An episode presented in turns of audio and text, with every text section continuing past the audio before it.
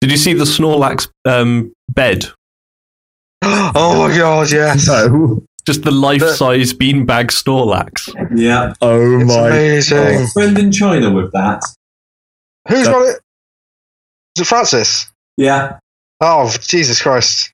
Yeah. I like the look of that. I want one, but I'm not even a huge Oh Pokemon my fan, and I want the shit out of that. They the do it. price, is, the price is they do not. it in, in Pikachu and Totoro as well. I would be terrified to sleep on that.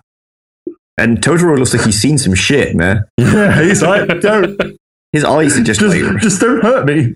it look, Totoro looks like he's that should be the face when you like jump into the beanbag and you just land square in his nuts. Yeah, and he's like, I just, just for the creep factor, I want to see an anime merch site sell it, but put it in with the love pillows. Ah. Oh. yeah. That'd be great. Uh, hugging pillows. Ah, yes, hugging pillows. Sorry. yeah, Very special hugs. hugging. Special hugs.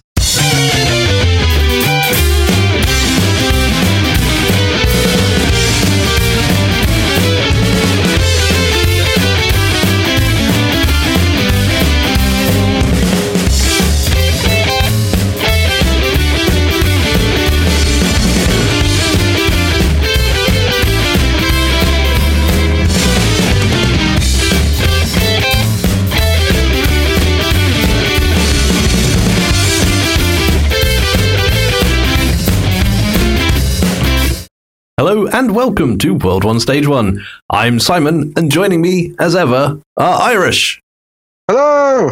Jack, Hi. and Rob. Yo, Jack, you sound unwell. I'm fine. he's not. He's he's he's tepid. I'm looking- not tepid. That no, that's the wrong word. Lukewarm. Lukewarm, I'm looking a bit. I'm looking a bit peaky. peaky, Peaky. peaky, Yeah. like the top of a mountain. What? Yeah. peak. Yeah. No. Okay. No, I'm not very well, but I will soldier through. I'm on the mend. That's good. I'm glad to hear that. I will mute my microphone if I need to cough. That's not going to happen. Preferably whilst Rob's talking. That would be amazing. just direct to my mouth. It only happens if I breathe too hard uh, or if I laugh. So, for the love of God, nobody make any jokes this episode. This will be a joke-free episode of World One Stage One. Well, Let's that make a begin. nice change. oh, you ruined it. No, I made you laugh. Yeah. So if I laugh, I Oh, laugh. yeah, I don't yeah. laugh at my own jokes. Yeah, but we okay. Well, sometimes you do. Do I see I? you. Do I? I see you sometimes. No, no. Do I? No, r- well, some no. Wait, I seriously. did, well, I did. just realised I was making you uh, uh, self-conscious. I thought I'm, I, I I'm thought- always self-conscious, but Well, sometimes I you don't know. know what to be self-conscious about. well, let's give you some ideas. yes. Let's let's I- it- begin. Let's it would be it would be nice to know what I need to be self conscious about. Like I- I need more paranoia fuel. Like I don't do I laugh at my own jokes? and now we stumble aco- across the topic of this week's episode. No, no, you don't. You don't. Okay, good. I was just gonna. I was just doing a bit. Oh, okay. I started doing a bit, and and we we, we went down real street. We went, we went a little bit dark. yeah, Sun went down. and went down. We stepped onto Psychology Avenue. Yeah, So, how's everyone been? Pretty good. Not too bad. it's all right. Wow. Cough. Oh, not you two. Yeah. Just a little bit. God damn it. It's, it's those 11 hour work days. They're going to weaken your immune system. Yeah. Plus, you're surrounded by younguns. Oh, Yes. I, I, I, I- you know, I have contact with the public on mass. And they are basically just walking contagion vectors. they're vermin on ice. On, I I, don't on know. ice. What? Yeah, on ice. It's got- it's- they it's got- skate directly at you. I've just got this mental image now of just Smiths, and it's just all the floors are just, it's just one big ice rink. It would make shopping much more. The fun, manager though. is just Mr. Freeze. Yeah, yeah. nice to see you. Yeah, Yeah, Yeah, just making great. puns all the time. Mhm. But it's got to be the Arnie, Mister Freeze. Yeah, of course. Of course. Yeah, he deserves to work in a shop. Nice to see you. I, I can't tell if that's like the weirdest insult I've ever. heard. no, it He- wasn't. It wasn't at all. Oh, He deserves to work in a shop. He deserves. Although, funnily that's enough, right. we he have deserves nicely- rehabilitation. Gotcha, gotcha. Oh, yeah, oh, no, I didn't mean it as a bad thing. That sounds really bad. Now Yeah. thinking about it, isn't it? Yeah, sorry, I didn't mean it like that at all. I was just I mean- trying to save it all by saying we've nicely segued into something you wanted to talk about. Oh yeah. Oh yeah. Insulting retail workers. Good. I was going to Yeah. say insulting, but yeah, insulting retail workers. Uh, no, that's really good actually. Yeah, um, because we're not going to do the uh, have we been to the cinema because that's- that's the whole point of this episode. But I have seen a film, and it was an animated feature named Batman Bad Blood. So we've hopped on the bat segue. We've I've hopped on. seen that. Oh, have you? Oh, excellent, Yes. dude. Okay. I Let's- haven't, but it's very much on my list of must watch. And it went from will watch to must watch uh, with the announcement of the sort of on screen debut of one of my favourite Bat Family characters, Go on. Yes. Batwoman. Of course.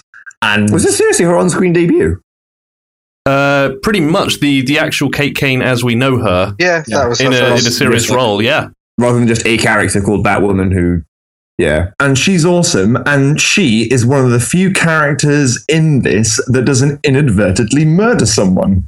I mean, I would believe it of her. Although, actually, that's, it wouldn't be inadvertent. that's exactly it. that's why she doesn't fall into that category. But anyway, it's it's it's pretty good. It's like the um, it, it is once again like uh, the few ones that have come before it. Um, it's like the meeting of Graham Morrison's run with Damian Wayne, but met with the new some of the new Fifty Two stuff as well. Yeah, it's set within the um, what the Justice League War and all that sort of Yeah, era of of the feature films. So it's a weird. It is a weird mix of the two. Even, I, I know just League War is technically New Fifty Two. Yeah, Although is New Fifty Two dead now anyway? Uh, yes, they're rebooting again. And you were 52. Newer Fifty Two, but I they're think not they 50 keep. I think they're keeping the animated continuity though, by the looks of it, because it's Yes, doing the animation style's doing really well. it is doing really well. I was really impressed with this one. Apart Hmm. from the bit that I mentioned earlier, I'm not going to go into it, but let's just say a few of them break the uh, the golden rule of uh, of Batman. But it's Well, Uh-huh. that is Batman's rule. yes, it is. It's never been anyone else's rule. That's Oh, true. cool. Have fun. No, I know, I know, I know. It isn't anyone else's rule, really. But um, it is funny that they're they're doing the reason they're doing what they're doing without spoiling it is in the name of Batman. They're like, and and this is what I liked about it. Obviously, uh, put the sort the spotlight on the the Bat family rather than Batman. And don't get me wrong, I always love Batman, but it was it was nice to see all of these characters developed uh, in some way, including some new ones. Like you say, there's uh, there's Batwoman, there's also Batwing. yeah, uh, that, that way. who is in, in, in the sorry need of some development, I've got to say. Um, but he's actually pretty cool in it. Um, But it's an orig- it was an original story as well, wasn't it? 'Cause it Yeah. wasn't tied in. It was, it was loosely tied into the comics, but not directly a port of a comic. Wasn't yeah, it? that's right. There, are- there- it, it takes tidbits, so it's got a bit of the Grant Morrison stuff with the Talia. That's a Grant Morrison story. Yeah. Well, and also Batwing. He's a Grant Morrison creation. That as well from Incorporated. Um, was he Incorporated? Batman Incorporated. Yes. Yep. Yeah, yeah, yeah. yeah. Batman, Batman Incorporated was the, the story where there's like a Batman for every continent. Yeah, Right. basically Bruce Wayne comes out and says, "Yeah, I, I, I work with Batman. Screw it, I work with Batman. I fund Batman, and you know what? I'm going to fund a whole bunch of other Batmen as well." And he goes to Spain and basically hires like Zorro Batman, and then is is in in the comics is uh, Batwing Lucius's son? I- yes. He so, wasn't yeah. originally. The first No, not Batwing was a cop uh, from. He was from the Congo, I think. the first one was a plane. Well, yes. But the first They're Batwing really unimaginative with their character names. was yeah from from Congo, and he was a police officer, but he got replaced during the storyline with Luke Fox. oh, okay. yeah, He was actually really quite good in it. I quite liked it. some really good voice talent in there as well. Like um, Jason Amara, who is Batman, um, I think is uh, is fast becoming one of my favorites. Like he's really good. Um, he's He's not taking the- Conroy. He's not Conroy, but you know But then who is? who is? He's taken on the reins really well. He has. He, he's he's uh, definitely forged out his own kind of style of playing Batman, and I Yeah. really like what he's doing with it. Um, He's a very intense Batman. He is, but like I think I think with the kind of tone that they're doing, they're doing that tone right, and because of that, his Batman has to obviously see that. Oh yeah, Um, but it's really anyway. Yeah, I, I don't want to spoil it, but some really good stuff. Really good uh, introduction to uh, Batwoman. If you are unfamiliar with the character as well, really goes into some nice depth about why she's doing what she is doing, and it is very interesting to see her interact with Batman because you'd think it's like an okay relationship, but No, really you wouldn't. there there are issues. Oh yes. Um, And out of it's- interest, eh, because this is pulling from different bits of continuity. Yeah. Uh, I don't know if we ever see a love interest for Kate on screen in this one, but if we do, I'd be interested to know if it was Renee or Maggie. Um, I can't It's- remember her name, but it it's, is uh, def- It's it's Renee yeah. at the end of it's- it, yeah. Ah, cool. who is is she? Question? Yes. which she's they not, she's hint not at in there could be this. something with. Yeah. yeah. And uh, you'll know the woman voicing Kate Kane in Bad Blood if you've played Mass Effect. Oh yes, yeah. Shepard. It is Shepard, isn't it? Yeah. no, um, it's, what's- it's not Shepard. It's not Shepard? Is it not? No, it's Miranda. Ah. Oh. Well, we just Ivana went Shepard. Strahovski. It must be. she's really good in this, actually. It's a it's a good cast. It's got Steve Blum in it. It's got Marina Baccarin in it. What John doesn't have DiMaggio. Steve Bloom in it? Well, that's a very good question to which I don't have an answer. But he's always Marina good. Baccarin. yeah, Marina Baccarin. Huh. It's a bit early to segue, but Oh, that okay, would sorry. be a segue Well, I'll- we could I'll- play with. I'll hold on to that one. Yeah, hold on to it like the pin in a grenade. It's got an interesting group of villains in this one as well. There are. It explores um, uh, quite a nice corner of the Rogues Gallery, as a lot, um, along with some new ones. We have Heretic, for example, Yes. um, and Touch. uh, Jar- Jarvis Tetch, yes, who is who is done pretty well in this. Like, I, I think he's more there to serve a particular purpose than to Yeah, big he's a up the bit, whole he's a bit of a person. MacGuffin, yes. Yeah, Yeah. There's, there are certain ways you can do you can do Mad Hatter in in in uh, Batman. You can either make him what everyone makes him, and and that works. It serves a purpose. Or Yeah. you can go down the serious house on serious earth route and make him just so unpleasant. he's very unpleasant. And imagine because usually Mad Hatter is just up to his own usual tricks. Now imagine Mad Hatter but with a budget. Yeah. Sponsored Mad That's Hatter. always terrifying. Yeah, he's Yeah. been he's been funded by um by what's going Talia, yeah. on. essentially. yeah, and it's um, yeah, it's really it's really good, and um, also really good story for Nightwing as well. If you're a Nightwing fan, Mm. yeah. you should really watch this. I love Nightwing, um, and I think he's given some really really decent moments in this. That's good because he's had a rough ride of it in the comics lately. He's had a rough ride all the time, although he is now Nightwing again, now isn't he? I think so. He stopped being Grayson, Grayson, Like- yeah. low rent Bond ripoff. Yes, he was. It's like everyone knows who you are. So what's your new name going to be? Grayson. Dick. But that's my name. Yeah, it's like, okay, that works, I guess. That is your name, you know. No one can take that away from you. Well, except Doctor Name Well, Stealer. Oh, yeah, him as well. I, I, I'm sure it probably is a DC The villain. name stealer, yeah. Almost certainly. The alpha butman. And if there isn't, there will be the alpha soon. butman. He's proper alpha. the Alpha Butler. He gets right up in your face. Yeah, I have to say, DC are rebooting again. Yeah. And they, they still they still aren't learning. Nope. it's got to be said because you look at Marvel now and the all new Marvel, and they're doing yeah, a lot. They're changing things up and in a way that's really resonating with people. You know, putting um, Falcon in the role of Captain America, Oh yeah. um, the, the new Avengers, um, Hulk is why not, not? Bruce anymore.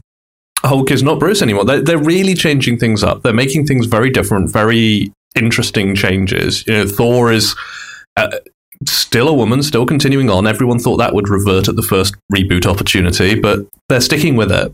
Hmm. And then you look at the the rebirth lineup for DC, and it's like Batman, Aquaman, The Flash, Green Arrow, Green Lantern, Superman, Wonder Woman. Uh, none of these characters have changed in any way. Batgirl, uh, Hellblazer, Red Hood, and the Outlaws. Um, Cyborg, Deathstroke, Suicide Squad, Supergirl. Like these are all the books you're already doing. It's This, all this the is usual. you're not really doing anything. And the You're clever just thing is Making the Yeah. number one again. The clever thing is with Marvel as well is the fact that because they, they are em- emphasizing the new Avengers quite a bit in their comics at the moment, like um, Falcon being Captain America, Mm. for instance, putting them in the limelight because I think they know in the long run these are the characters that are going to have to, you know, stabilize the Marvel universe when we lose, um, you know, Chris Evans and Robert Downey Yeah. Jr. and you know that it's it's a clever move, Hmm. like strategically, business wise. Oh man, if we get if we get Anthony it's- Mackie playing Captain America in Captain America Four, oh man, if we get that, that would be. There's also just the yeah. Hmm. interesting diversity of styles of books. Um, you know, you've got the Avengers being written reasonably seriously, but then you've got um, Squirrel Girl being completely insane, yeah. Ms. Marvel being a very fun book. Uh, you've got some very different tones. There's a bit, you- something for everyone in the Marvel lineup, and then DC all just seems to be the same stuff again. And I've Yeah, I traditionally haven't read been a any DC Marvel. fan, you know, most of my comic reading life, but at the moment, Marvel are kicking their ass up and down the high street. Mm. Yeah, I they they are playing a, a s- a smarter game at the moment.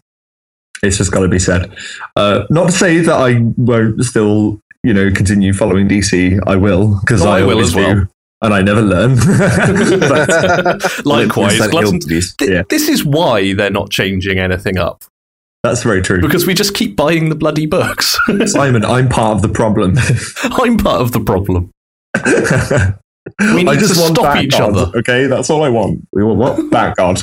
Bat God. Yeah, it's the style of Batman writing, which is basically Batman knows how to do everything. Batman can solve everything. Like th- that Batman, you know, the Batman See, that that's is the Batman always- I don't want. I want Batman who is a detective.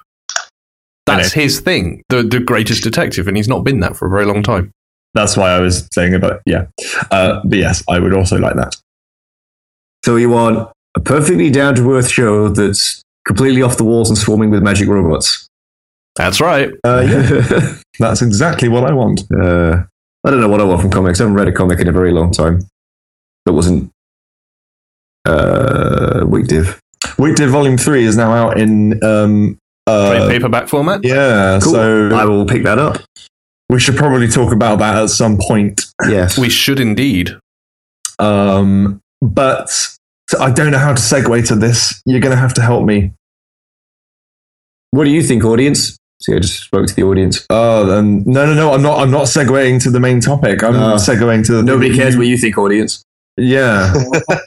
um, nobody. Um, What are we Nobody segueing does. into? I the need thing to- that you showed me earlier. Oh, I mean, for those of you who follow uh, Games Workshopy stuff, Oh wow, that was a great segue, Jack. fuck you, okay? So from bad blood to buckets of blood. yeah. yeah, all right. Nice one, man. You know what? That's that'll That'll work. do. I'll Simon take it. saved. It's fine. yeah. From a from a from an animated movie which has stuff to do about genetics, we now go to stuff about gene stealer hybrids. Nice. That's great. Good Okay, work. that'll do. Take two. Yeah. Good Um, Take two, Jack. we now have a, a new uh, board game. Well, I say board, like like a, a Space Hulk or Assassinorum uh, esque board game coming from Games Workshop soon.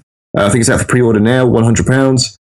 The Death Watch Kill Team uh, board game. Uh, And when I heard this, I was like, oh, okay, so they'll do Assassinorum, they'll do a couple of do a couple of gene stealers, and you'll get like four uh, four space marines. And then I went and looked at the website today, and you get it's 50 models overall, uh, including 28 gene stealer hybrids of varying generations that are all really nice sculpts. A couple of extra special ones, some pure strain gene stealers, a Magus, a Broodlord, not brutal. Sorry, it's a patriarch. We're going back to the, the 80s of, of, of uh, 40k. Um, and 11 Death Watch Space Marines of varying different chapters and classes. All of them really nice sculpts, including a white scar on a jet bike. It, it I was does. quite happy to see. It does look really good, but like the question that I was holding off asking you earlier because I want to talk about it on the show is um, what is it like Space Hulk? That's what I got from just looking at it. It looks like it's going to be a sort of a bigger scale of Space Hulk, and it's it's really weird because it's going back to Gene Stealer cultists, which God, how long has it been since they were a thing? Simon, you, you'll probably remember more better than I will. All I can remember there is uh, It's been a really long time. It has. It's like early nineties. Yeah. We're like, I mean, like, I don't think Gene Stealer Calls has been a thing since second edition of 40k, which was you know back when everything was really bright primary colors. Are they, I, is mean, that I, I when they're- seem to remember reading the Gene Stealer novel in the mid 90s, and that's about the last time I can remember There was there was a Gene Stealer. Gene cult- Stealer cultists being referenced. Yeah, there was a Gene Stealer cult army list in like a, an episode of Fanatic back in like 93, 94. We had like armored limos and stuff like that. um, but it's it's and they haven't been mentioned since then. So everyone's like, wait, did Gene Stealer still work the same way? Are Because they the guys then? Are they the, those fellas that are half human? Look, they looked half human. basically, half- how, how Gene Stealers in in 40k, n- not content with sort of uh, uh, for- Games Workshop does this wonderful thing where they will. Um, What's the word? Steal uh, intellectual property from other people and call it a new thing, and then sue anyone that tries to use it. Necrons Terminators. Well, I mean, no, I they're just sort of robotic skeletons, also. But That was the first one I grabbed G- gene stealers were these um, scuttling insectoid um, hunter killer beasties that were like unstoppable in close combat and would hunt you through the halls of, of derelict spaceships. Mm-hmm. All right, Yeah. but then yeah, I'm actually looking at the, the lineup of the Gene Stealer cult you get in the box, and Hmm. this is so 80s. They are the sort of. Um, some of their limbs are hands, some of them are claws, some of them have bolt guns. there's a guy in there with just two arms and a pair of goggles who looks just like a Delac ganger from Yeah, Necromunda. he really does. And I've what just is- spotted him. they're so ni- they're such nice sculpts as well. They're just nice characters, aren't they? They've got a lot of, well, like depth. There's a lot of character and motion to them. Yeah. The, the, the patriarch looks amazing. Uh, with his big pulsating brain. The, the, the space marines all look amazing, including one that has a power fist with underslung melter gun. Yeah, he was cool. Um, What was the guy with the hood? Was he a dark that was a angel? dark angel. That he looks amazing. Like I don't hooded. see a white scar on a jet bike. I do see Oh, Not a. jet bike, Um, regular bike. yeah, I see a regular bike. Yeah, with a falcon sort of coming off of his his uh, shoulder. Oh, I thought he was uh, a Raven Wing. Oh no no! So and you've got I think you got- there's a dark angel, but not sure what sort of marine he is. And you've got two blood angels and two ultramarines in there as well. you also get a, uh, a servo skull. Yes, one servo skull and one teleport homer. but yeah, basically, um, to make Gene Stealers even slightly, e- even scarier Uh, um, from the whole s- their Xenomorphs thing, Mm-hmm. Yeah. is they added in a little bit of um, Escape from Innsmouth. they added, so yeah, Yeah, Chuck's basi- a bit of Cthulhu in there as well. yeah. Basically, how a Gene Stealer works is it will land on a planet. They, they they're sent ahead of the high fleets of Tyranids. So Tyranids are these. Uh, horrifying organisms from beyond the stars. They come from outside our galaxy. Mhm. and they are literally just uh, all about eating everything. They will devour all biomass in a, in a, in a star system. Um, and ahead of them, they send the gene stealers, which are these horrifying six limbed monstrosities. Um, and basically, what they do is they land on a planet, they will psychically control people and implant them with their own genetic material, whilst taking a little bit of the genetic material of the local host species, hence gene stealer. And that person then, they have uh, mind controlled, will uh, be subtly controlled into uh, obeying everything that the, the gene stealer wants, and it will uh, be obsessed with having a child. So it will then go off and find a mate. It'll go off and be a normal human being and flourish and procreate. Mhm. And any children they have will be part gene stealer. So they'll look like horrifying monstrosities, but they will look after the, their, their children and they'll take them away to a little reclusive, you know, compound somewhere hidden away from the eyes of society. And more and more of them will congregate in this place with their horrible three limbed alien monster offspring. And each progressive generation looks slightly more and more normal, but never fully normal. Until you get to a gene stealer magus, which is like a normal human being but no hair and is very psychic. And then any generation after that, Very psychic. yep, will basically just be another gene stealer, a perfect pure strain gene stealer, and then the whole cycle starts again. And then the High Fleet turns up and goes, "Hey guys, we're here. We need a beacon. Where where are you guys at?" And the gene stealers s- basically sort of put out a big old beacon into the sky, going, "We're over here," and will run amok, killing the local populace and the local soldiers and everything like that. So that when the Nom, nom, Tyranids nom. land, there's no no one's put up a fight, and they will just eat everything, including the gene stealers, and just reabsorb them back into the High Fleet. And they were a Amazing. thing that just sort of hasn't really been mentioned for a while now. Um, so it's quite nice Coming to see to a again. Games Workshop near you. yeah. Um, also, I love Tyranids. Like, they, they're kind of terrible on the, battle, on the tabletop at the moment, but I always love the fluff of the Tyranids. They're a really good threat. They are really cool. They are very terrifying and intimidating. Yeah. I Plus, think they now, serve that purpose well. plus now Deathwatch Marines in you know just buy a model of Deathwatch Marines rather than buying like the shoulder pads and converting it from scratch. So that's really cool. Like, so if you follow your Games Workshop stuff, that's definitely well worth looking into as a standalone board game uh, to buy. It's hundred pounds, which might seem a bit expensive until you look at you know most other things in yeah. GW's uh, catalog. Although not the and most- e- really, for a premium boxed game, that's actually not that outrageous now. Like Imperial Assault, the Star Wars boxed game, is about eighty quid. Yeah. Yeah. Yeah.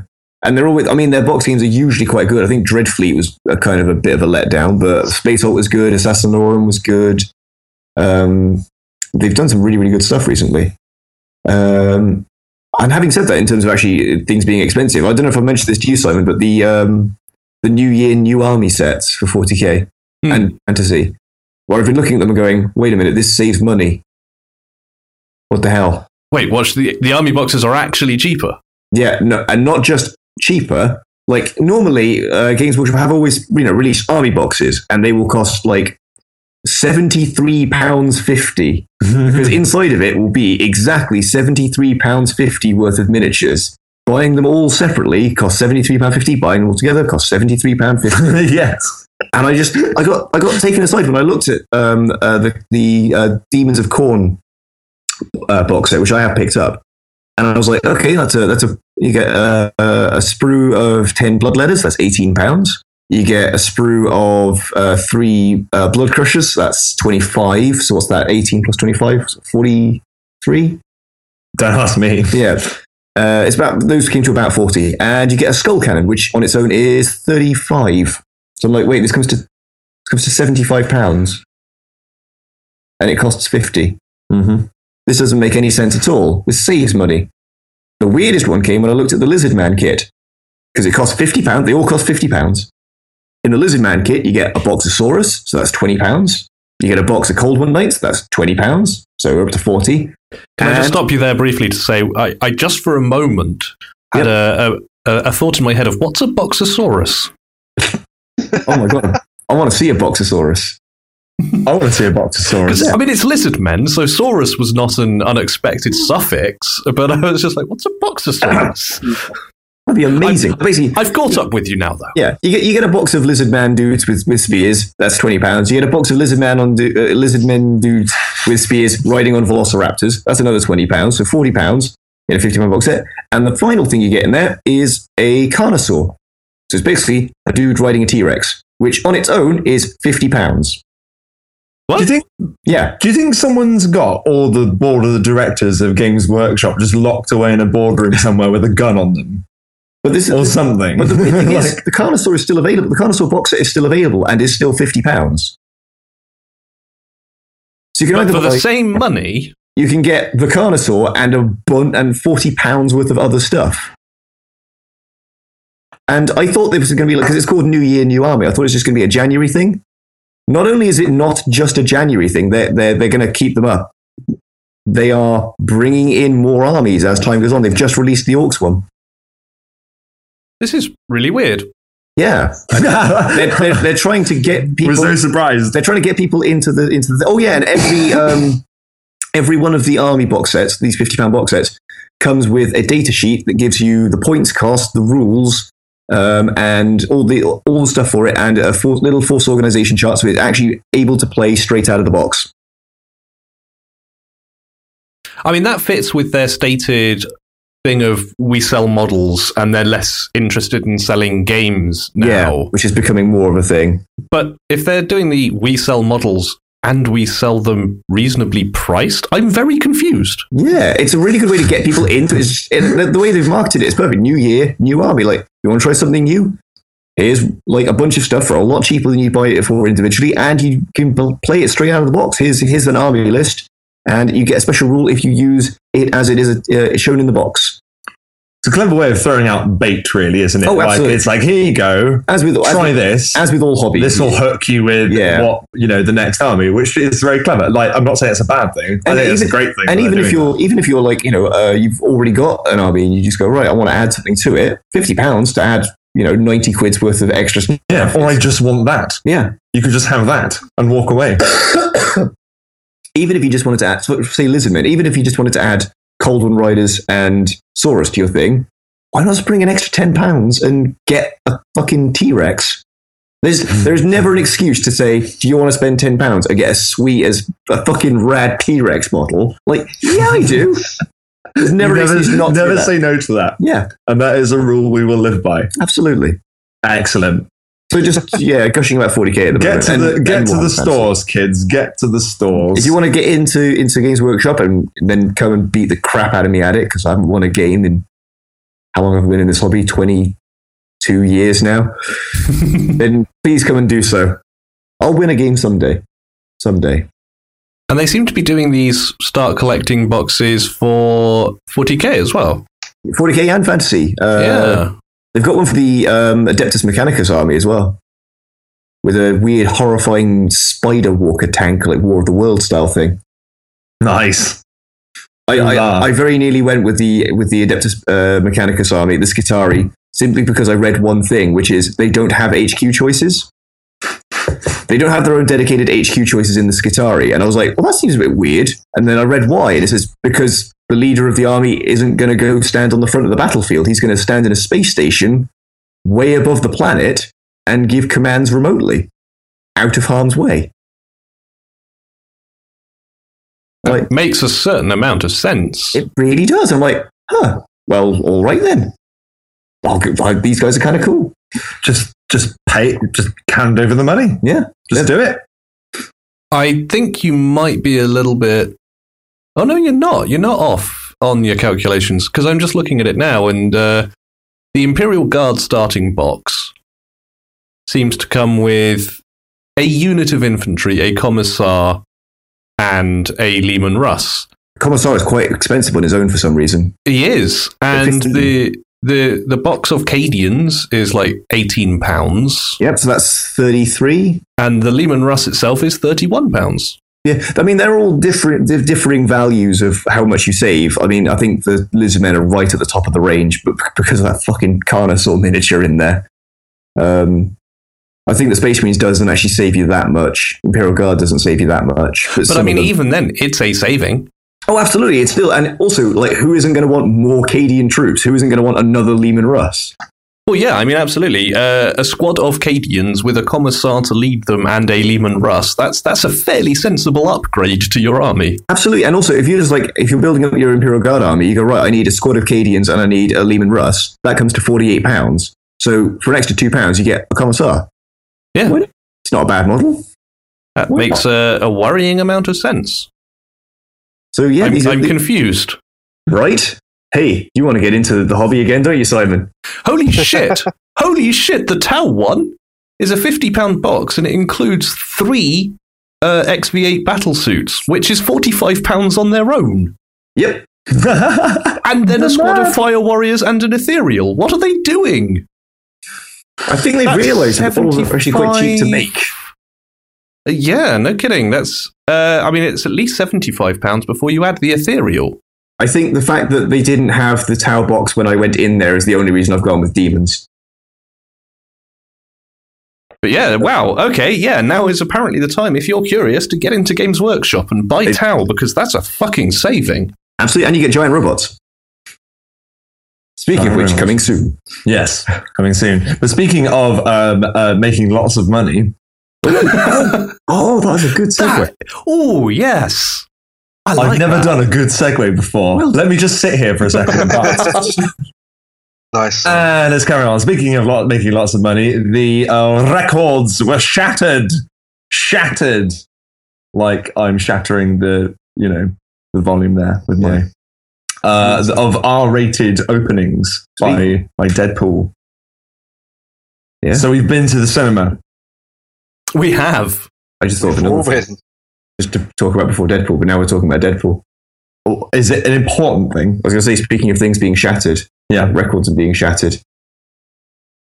Leo DiCaprio's long-standing record of not having an Oscar. Okay, we should probably talk about that. Okay, uh, just for a bit. Yes, uh, I I knew he would. Well done. I knew he was going to get it for that film. It was his And year. not- you know, it was a good film, but not saying that you know Oscars, you know, are that important. But still, But still, That- they're not, but it is really nice to see him get one. it is nice to see him get one.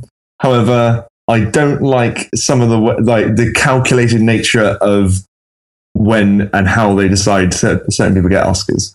Yeah. I mean, I honestly, this is not looking at all the role, roles he's been nominated for. This is not the one I would have given him an Oscar for. Yeah, it's up there, but I think you're right. on- It's on- not Wolf of Wall Street and it's not Aviator. You and know, it's he's not Django. yeah, yeah. amazing in Django. Um, but no, he was great, and I think you know uh, what a good guy to you know use that platform. that He's literally standing on, I suppose. we can, we Um, can now say Academy Award winner Leo DiCaprio. Exactly, yeah. But he, he used that also to, to sort of um, uh, speak about climate change as well. Hmm. He nicely segued from the, the nature aspects of uh, The Revenant, which are prevalent, Hmm. um, and sort of or, also like mentioned climate change in his, um, in, his, uh, in his winning speech. And I thought, Speaking of films with climate change messages, Mad Max, six Oscars. Hell Yes. fucking yeah. Six of- no other film came close to that many Oscars this year, yet it wasn't Best Picture, apparently. It was better than every other film in every way, but not Best Picture, because genre movies don't win the big prizes. They don't. They don't. I'm afraid. But still, we, we can bask in the six Oscars. I mean, they're not our Oscars, but we can bask in them. We can. We can take them. What, Yeah, what and- was? I, I I haven't actually seen all the results. What was the? Spotlight won Best Picture. Didn't actually end up going and seeing that because I was told it would make me upset. I don't know what spotlight. I guess was. that's kind of the point.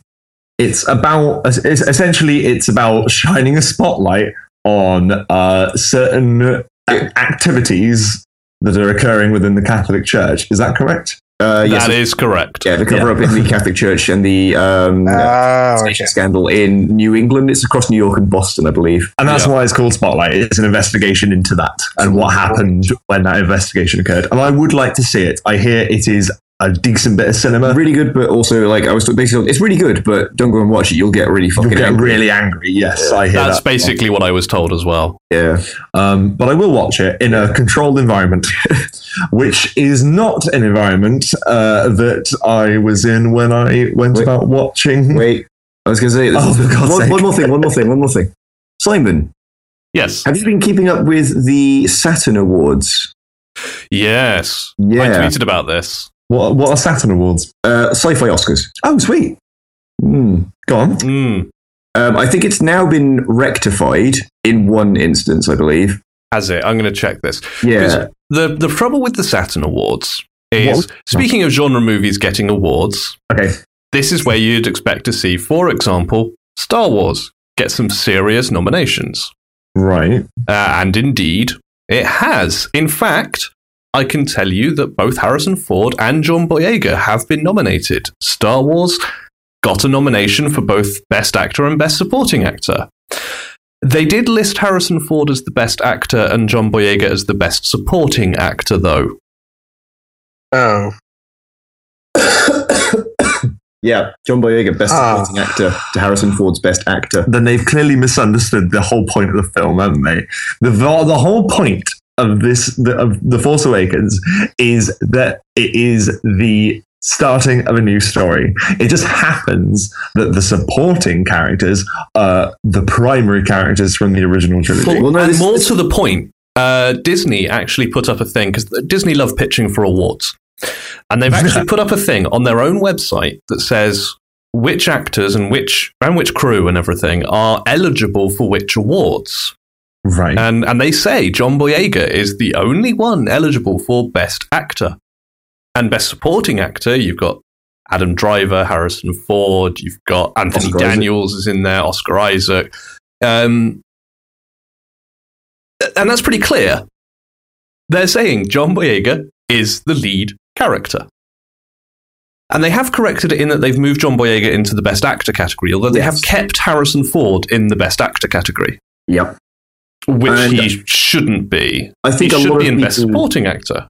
I think a lot of people tried to defend it by I think through much the same thing of like, oh, but he's the the established character, he's the established actor. To which someone Bullshit. Oh, Alec responded with, Guinness was the only well-known actor in the original Star Wars, and he was listed as supporting actor. well, the thing is, uh, someone did, and and um, um, uh, Peter Cushing. yeah, someone did, someone Oh, did uh, yeah, respond to this with, "That's interesting. So how come Daisy Ridley is listed as best actress and uh, Carrie Fisher is best supporting actress?"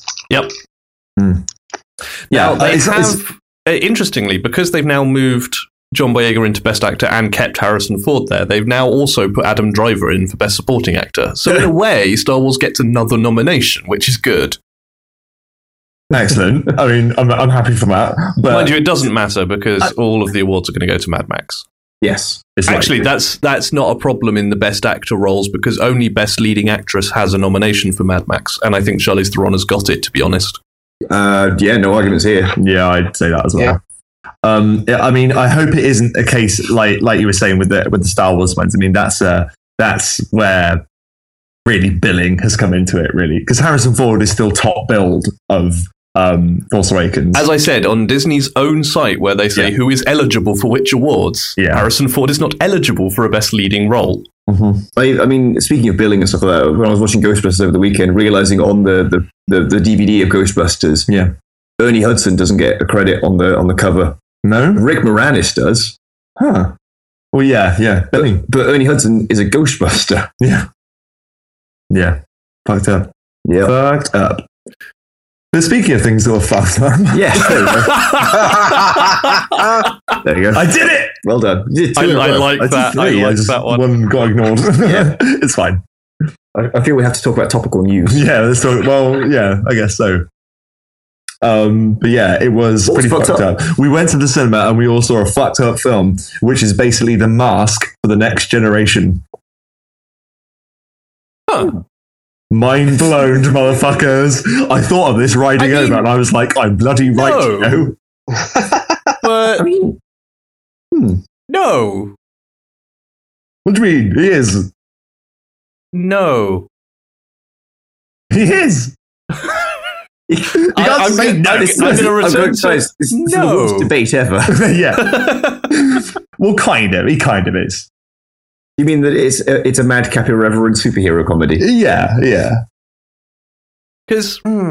my problem with that is that the mask Yeah. was it, it was not an R-rated, super violent. Uh, it, it was very much a family fun, wacky Jim Carrey vehicle From a very dark comic. from a very dark comic, but Yeah, the yeah, adaptation yeah. wasn't faithful to that very dark comic. and I think Oh, It it came was in a toned time down. yeah. It came in a time in cinema where things like that weren't being faithful. I don't know. No. The Crow was quite good. I mean, it made a lot of changes, but generally the feel of it was very. The- yeah absolutely. yeah, fine. Whereas a Deadpool, it has that wacky comedic element, but it's also making very much a statement of not pulling punches. that's true. Even It's- when you probably should, like when you're punching a giant man made out of metal. Which is And and Ryan Reynolds is not this generation's Jim Carrey. like he is in this because he is an actor of the type that you would get to play a superhero and a massive Deadpool fan. He's Yeah. not in it because he's a comic carrying a comedy role. no. He is funny, but he's not known for comedy more than anything else. Even though he should now be known for being a superhero actor, because like Chris Evans, he's been in shitloads of superhero films. Yep. Because this is what his third one now. At least. I well, I know obviously he's Lantern and he's Green Lantern. He was in Blade Trinity. Oh, so he was, yeah. and yeah, also, right. he was Deadpool in Wolverine. X Men Origins. yeah. Oh yes, that one, which is a separate character. so it's his fourth role, third or fourth character Hmm. from Three comics. point five. Yeah. More or less. And he finally nailed it. or he did. I mean, I. No one can blame him for the portrayal in Wolverine. Yeah. because that's not how he wanted to play the character, as, as he makes quite clear in this film. And also, he was just fine in Blade Trinity. The film was terrible, but Ryan Reynolds was actually pretty good. Yeah, That is true. The film was awful, but he was okay in it. I, wa- I walked For out all of- thinking that he was the my high For, point. yeah, for- I- for I all of, agree. for all of Triple H and his vampire poodles. Oh my Oh god! god. Uh, Ry- Yes. Ryan Reynolds did have one of the finest lines in cinema when he referred to someone as a cock juggling thunder cunt. yes, Some of my favorite favorite put downs in the cinema uh, which endeavor. would fit in the which would fit in Deadpool as well. So Yeah. even then, he was showing his chops for this particular kind of niche role. Yeah, Yeah. but um, it's okay. So let's let's begin by what do we all think first of all overall that was a fifteen. Yeah, that was my reaction as well. over here it is, yeah, Yeah. isn't it crazy? Like, they're, they're, I, He cuts a I- man's head off and kicks it at another man. I think I think more like full frontal nudity. Oh, we, we've had this discussion before, though, and Yeah. I, It wasn't- I, I mm. still don't think it's That was comic book full frontal nudity, and it wasn't sexualized in any way. That was not. But I did walk I meant out in the of strip that club. film. Oh, that yeah. I suppose I was thinking of the fight Oh yeah, uh, because I honestly, it's the state of cinema today. I'm far more used to seeing women naked than men, so that stuck out a lot Yeah. more for me. I think it stuck Um, out to me because I was like, it's a fifteen. That is that is definitely that lady is not wearing pants. I did on the walk home from seeing this turn to Zoe and go, "What do you have to do to get an 18? Right? Like, what act could they have added?" What's been amazing Uh, recently? nothing. It is not marketable to have an 18 in any way. People avoid it like the plague because you are Gone. limiting the audience that is going into this now very, very broad like market of film now. Yeah, gone are the days when people aimed to get an eighteen. Yeah, that's right.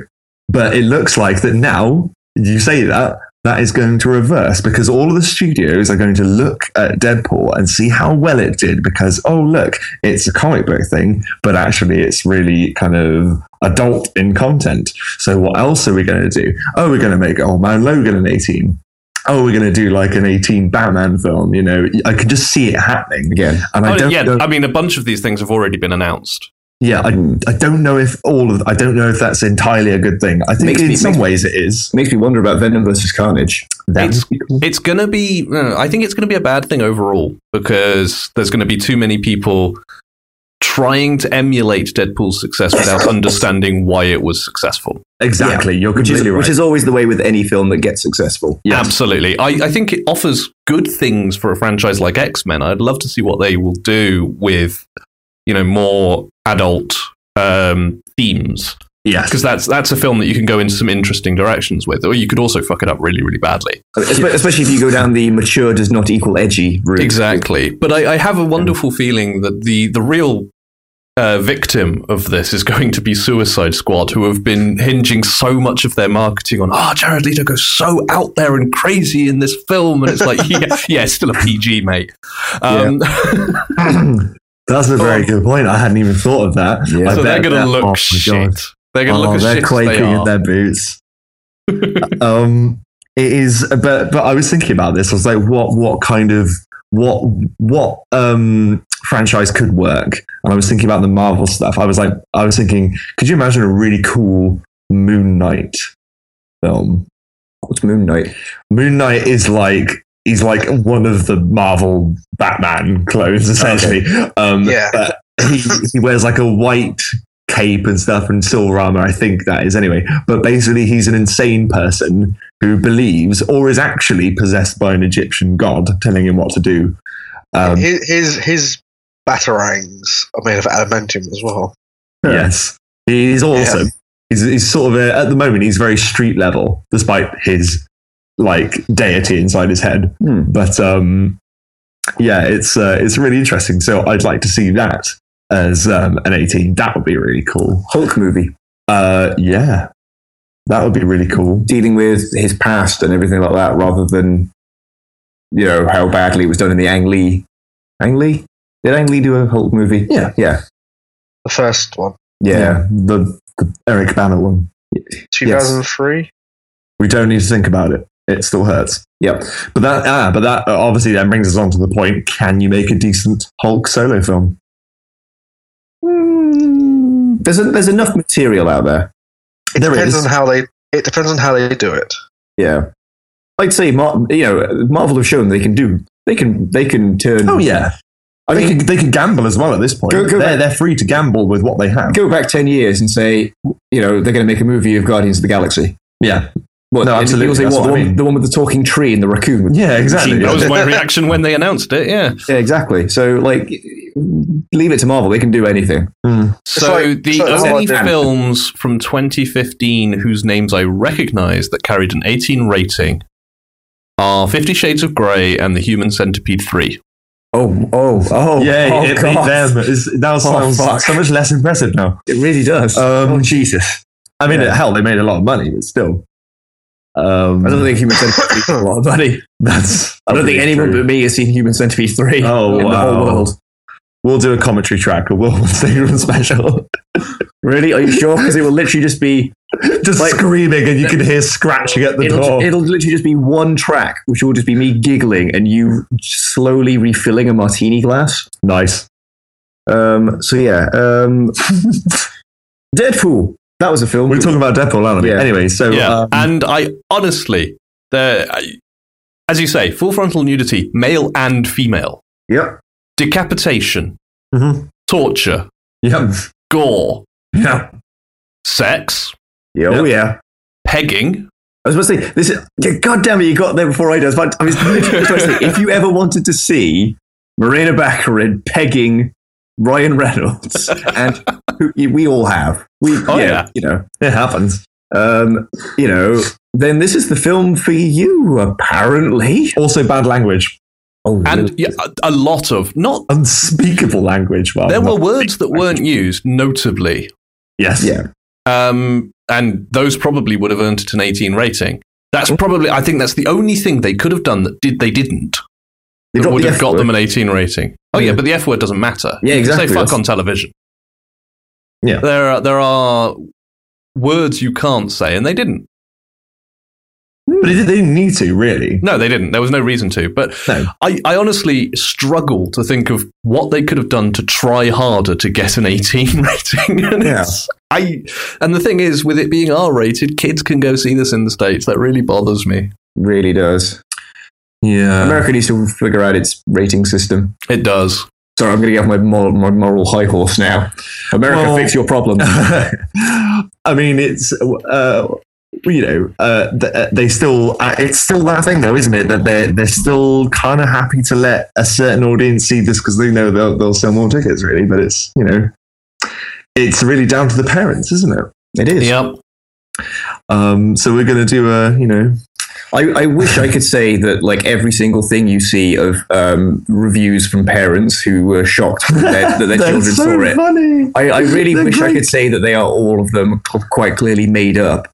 Like, because obviously Yeah, a few of them are. But who, who would look at an R-rated film and then go, "Oh, I'm sure it's fine," and then I realize I've worked in video game retail. Yeah. Yeah, Yeah. I know that's what that's where I parents go with it is parents buying GTA without having read the back of the box. And then they'll complain to you. Yep. Yeah. Yeah. Why But- can't they just come up? Why would they have these things in a game? It's not suitable for children. You go, yeah, that's why it's fucking age rating on it. so That's so why here's I, I the have to do thing. that now. Yeah. So here's the thing about Deadpool.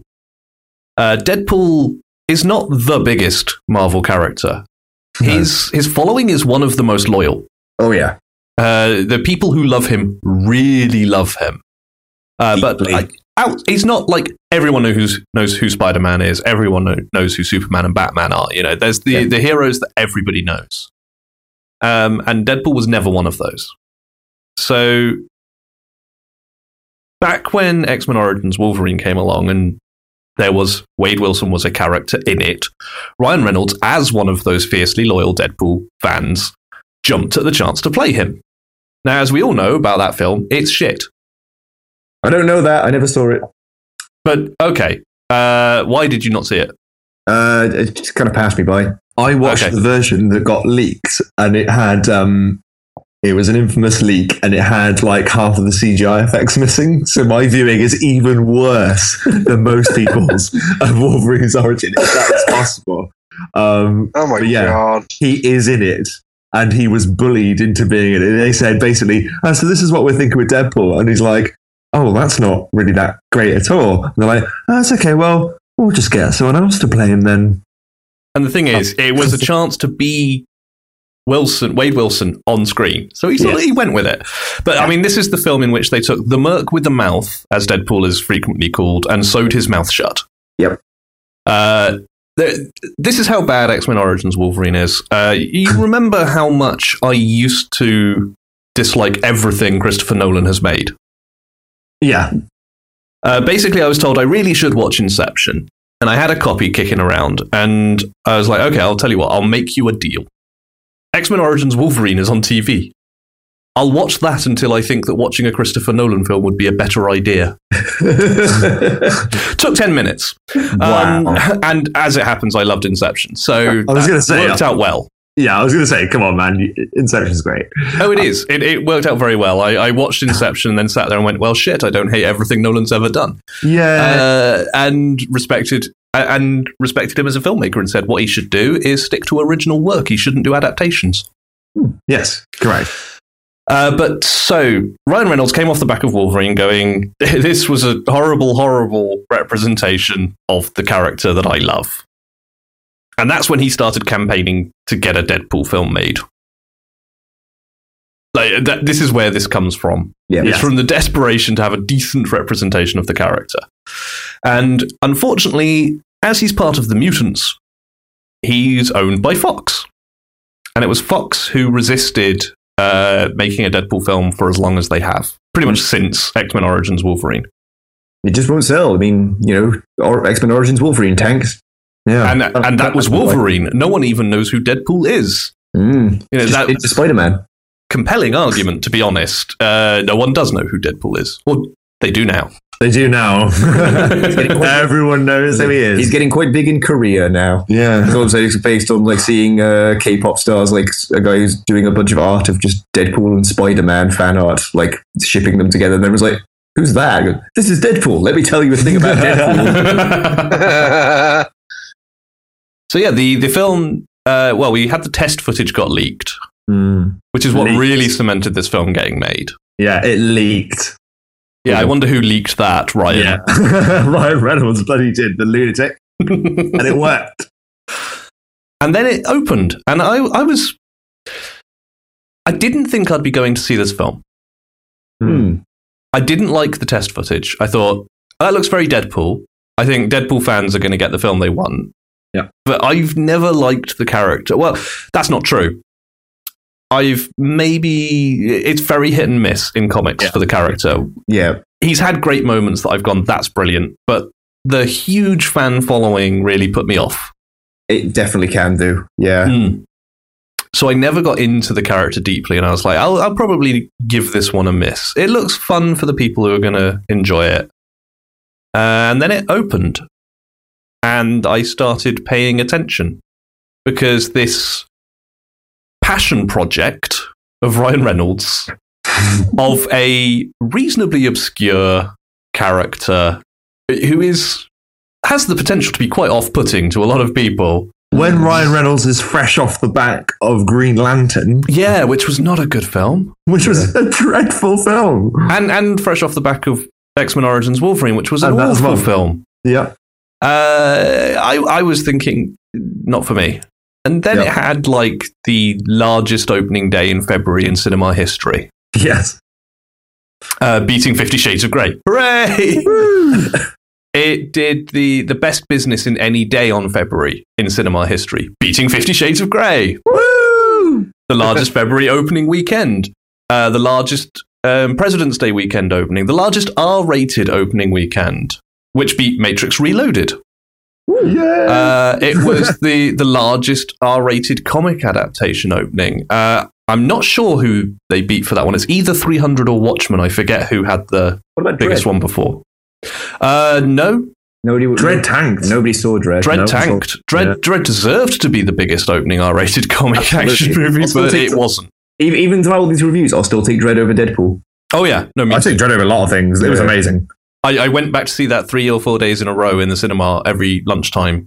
Yep. Uh, honestly, I did because I was within walking distance of a cinema. Uh, it had the largest uh, weekend opening in the winter season.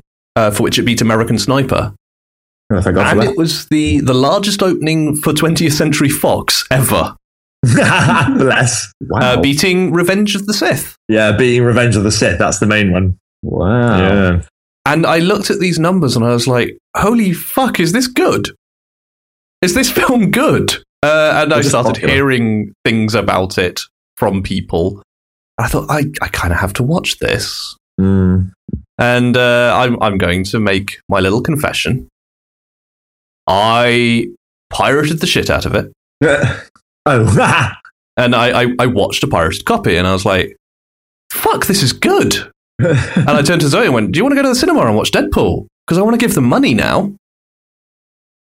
And that's how I first saw Deadpool.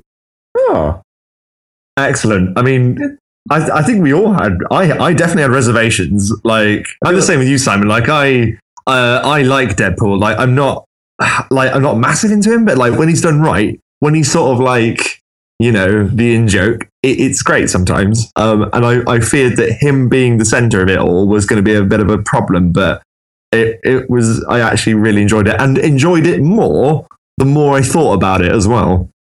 I See, think I I was in think- shock when I came out. Yeah, no, me too. Absolutely. I was stunned by how much I enjoyed it. Because Yeah. I, when I say he's hit and miss, I don't think I've ever enjoyed a Deadpool story arc.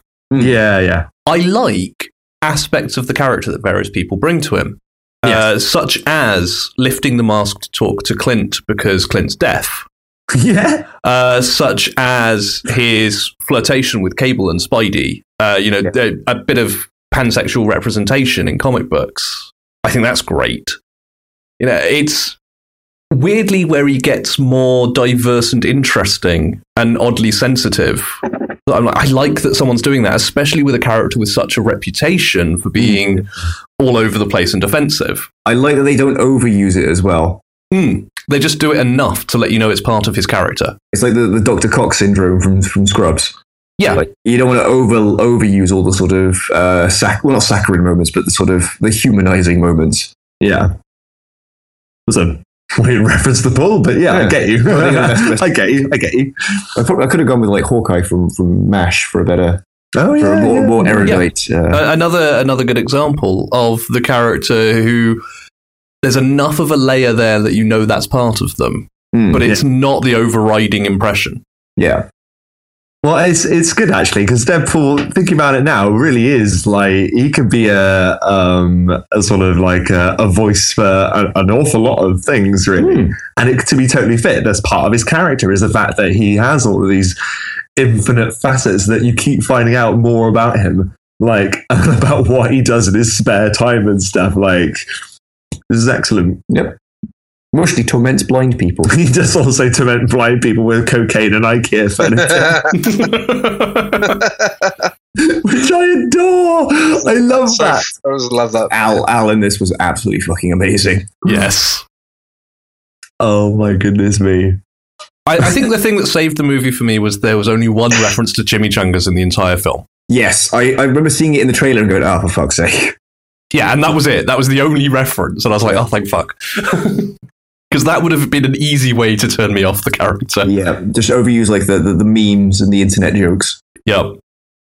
It, and and you know what? And, and and this is a rare thing in cinema these days as well, is that it actually constructed jokes effectively. Like it was a very competently written comedy Hmm. where it would reference back to things that you that had happened before and stuff. It wasn't just I, I was expecting the worst thing it could have been, which I think is something like sort of what you said uh, an episode or two ago, maybe Jack, was that it could have fallen back on the uh, like it being completely outlandish, not just aiming for shock value, you know, throwing in some fart jokes in there as well. Like that is the worst case scenario of what Hmm. Deadpool could be. I think. It could so easily have been the laziest film in years. Yes, but it it, it managed to actually be Yeah. just a genuinely funny comedy. They actually tried. They tried. yes, Well, I mean this that- is the thing. Um, One of the things that people could have told me to get me interested in this film beforehand, uh, th- it's not the first time that the writers of Deadpool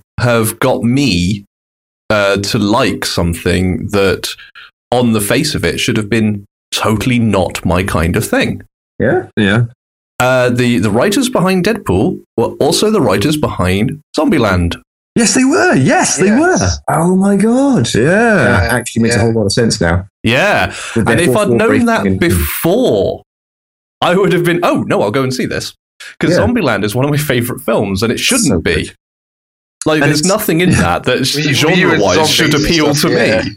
me, but they they managed to get it perfect because it was really witty and clever, I'm and they've thinking done it with all- again. with all the Edgar Wright style overlays and their their um, fourth wall breaking and everything. I probably should have put two and two together there. Actually, Yeah. yeah, that- yeah.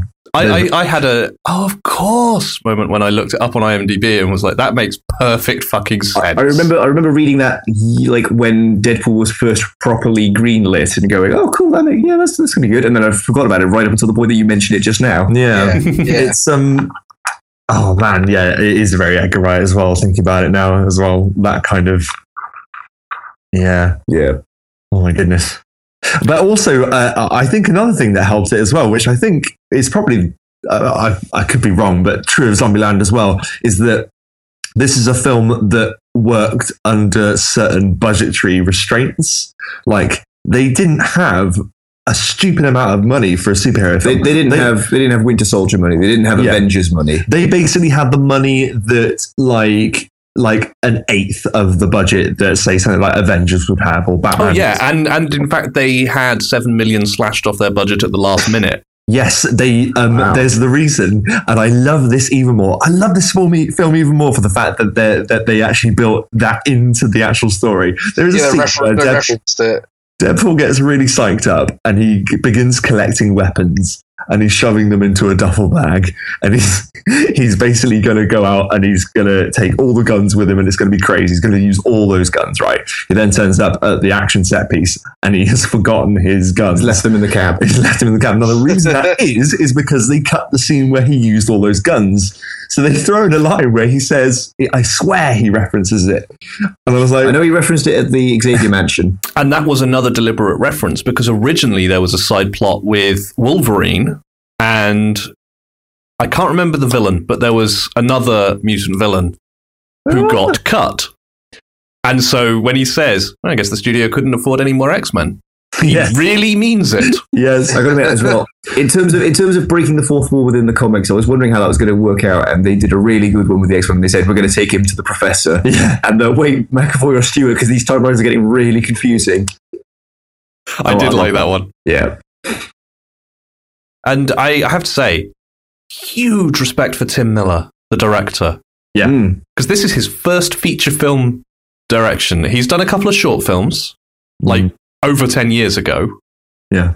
And then he went into visual effects and he started in video games. He did Yes. like uh, Mass Effect 2. Yeah. Ah. He did the visual effects for that. He then worked on Scott Pilgrim versus the World and Star Wars The Old Republic.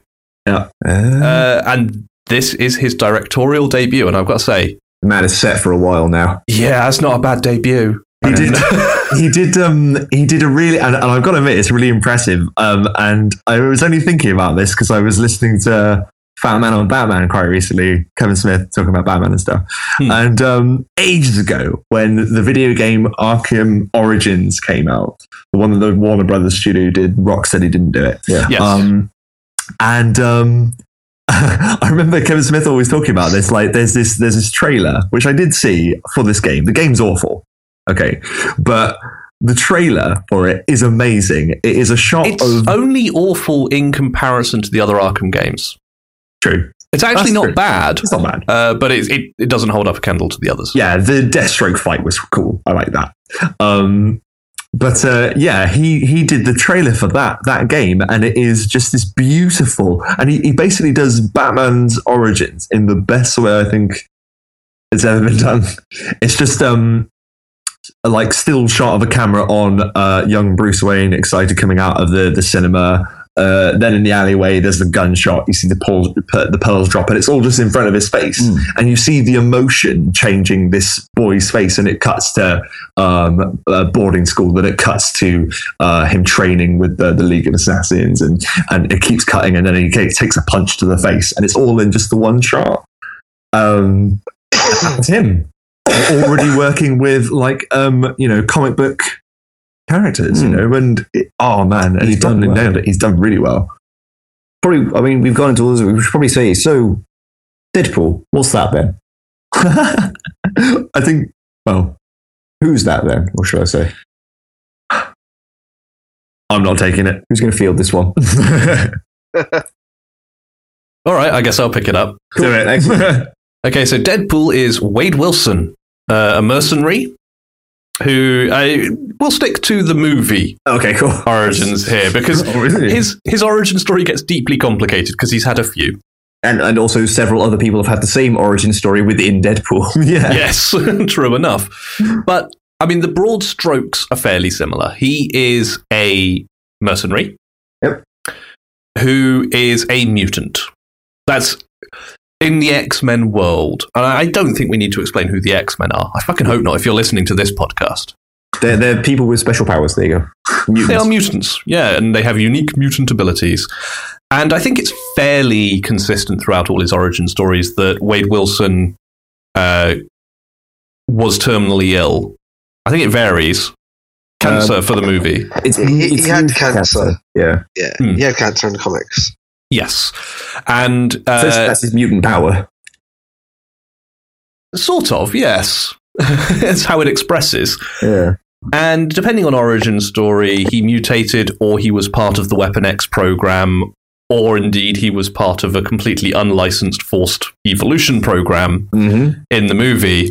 Uh, whereupon his his mutant powers were instigated, as opposed to naturally revealing themselves in a sort of desperate bid to save himself from cancer, a sort of hail mary, do or die. I'm going to die if I don't kind of effort. And luckily, very luckily for him, his mutant powers expressed as a ridiculous healing factor. Like you think Yeah. Wolverine can put himself back together again? It's nothing compared to Deadpool. Mm. He is basically unkillable at this point,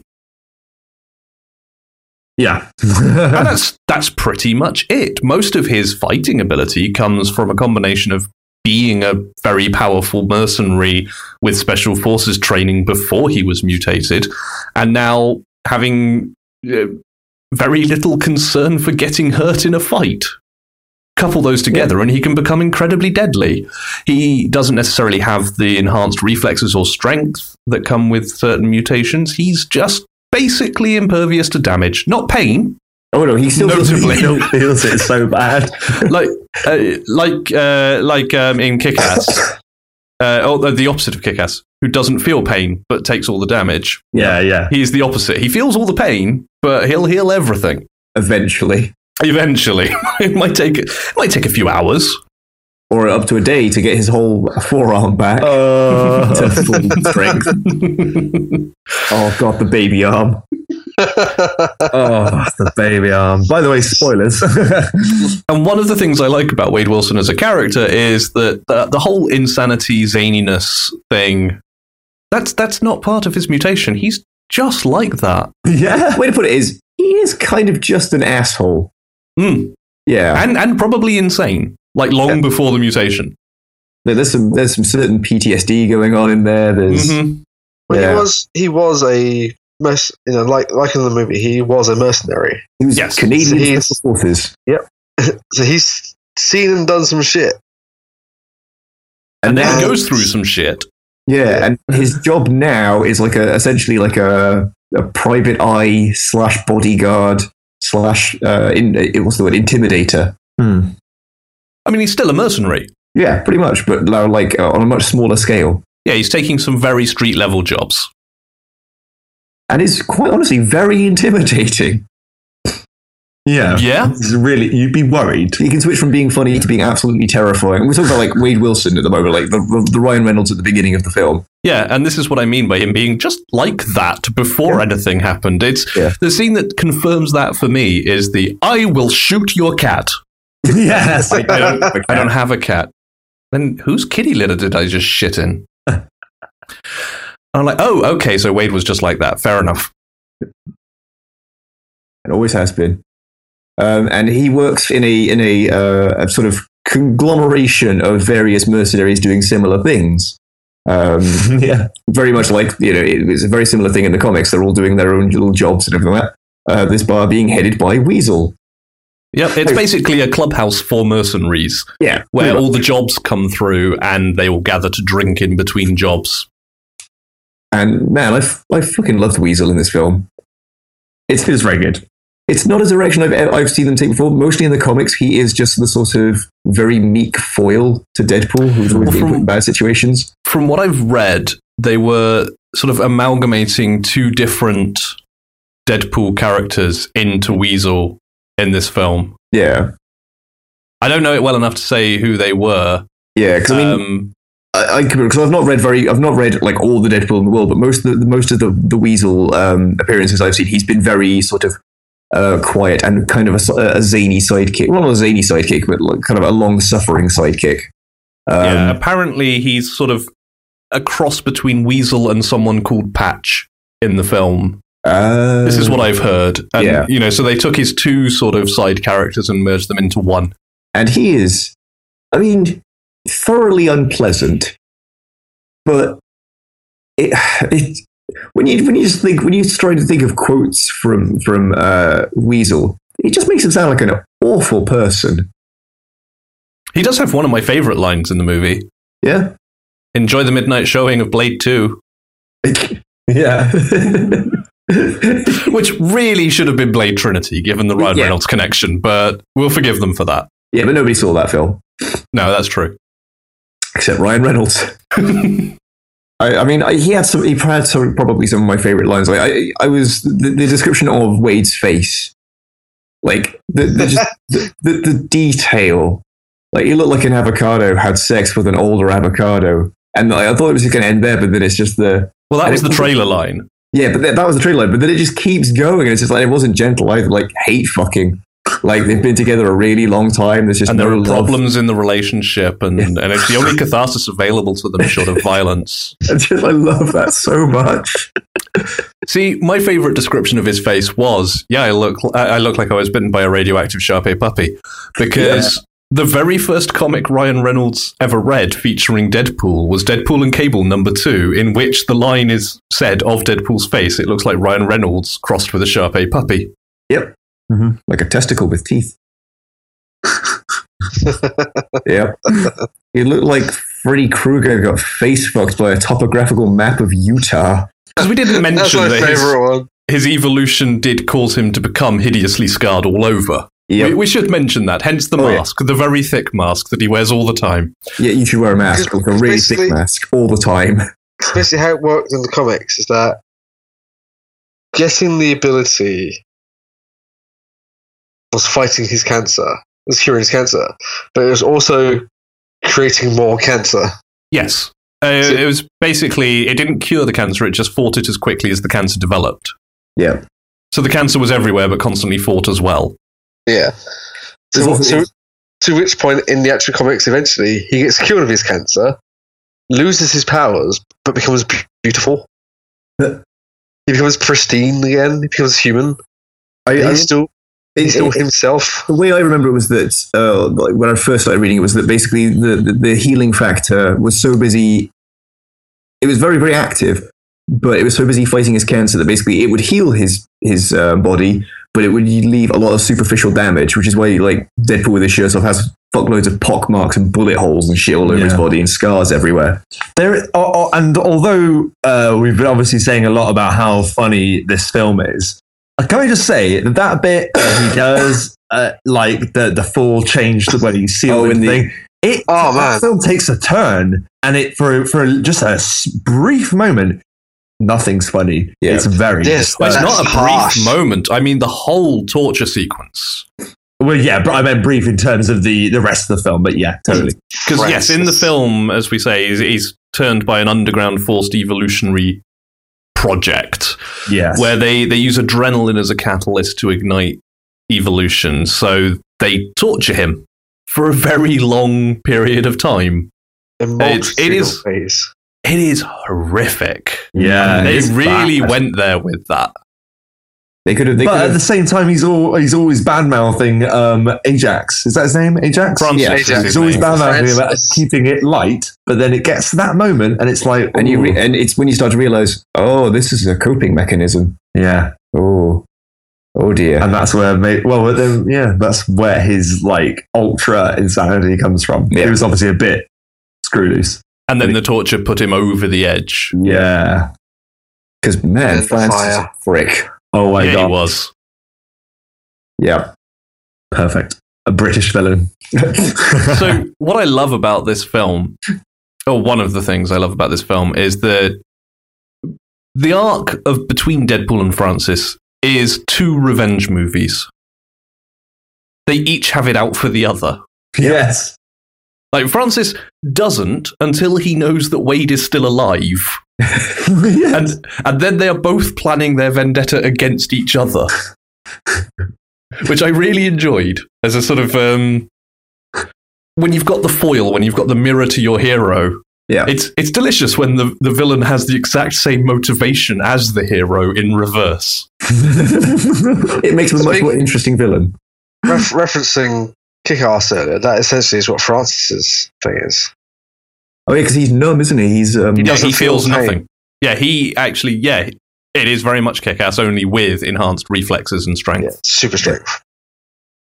but not to the same level as his uh, sort of An body. angel. Angel dust. Angel Angel. Dust. I liked Angel Dust. Actually, this is a film where, as much as I enjoyed Deadpool, everything about this film for me was the side characters. Angel dust. Her Colossus. fight, her fight against Colossus was funny as hell. Yes, uh, it was beautiful because Colossus in this, it's my favorite on screen Colossus, I think. yeah, mine too. It took six guys to do that. Yep, it did. Because they've taken. Colossus has always been the gentle giant. He's Yeah. been a nice guy in every portrayal, but they because he's the comedic foil to Deadpool, He's a they straight man. play that up so much, Mhm. and he just becomes the nicest guy. He's a big Russian straight man. he's, he's, he's gentleman. And and of course he's partnered up with Negasonic Teenage Warhead, Quite often. so referencing Grant Morrison So again. Yes. I also First just love that grand- going like, what? Negasonic? What? That is the coolest fucking name.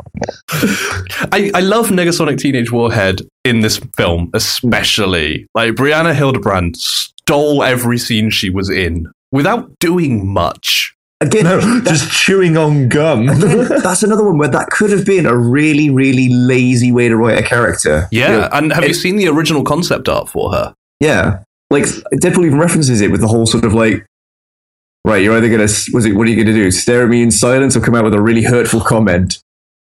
And then just this sort of pause and just, you kind of got me in a corner here. Like, yeah, see, that's, that's good. There's actual interaction going on there. She's not Yep. a one dimensional cookie cutter. Brilliant. Love it. The original character art for her had her in like torn stockings, leather straps, full on goth cliche outfit, Uh, which is, it's not a million miles away from her comic book look. yeah. to be honest. Um, but it's the first um, feature film appearance of a Grant Morrison creation, Yes. which is nice. Um, and I, I love Negasonic Teenage Warhead as a concept because the X Men are uh, supposed to be kids, Yeah. especially when they get started. And they're all giving themselves stupid code names. And we've got the great scene in First Class where they get drunk and assign each other code names Yeah. and that's fun. But I love that Negasonic Teenage Warhead represents the inevitability of a teenager with superpowers getting to give themselves a cool code name, giving themselves a Monster Magnet song title as their code name.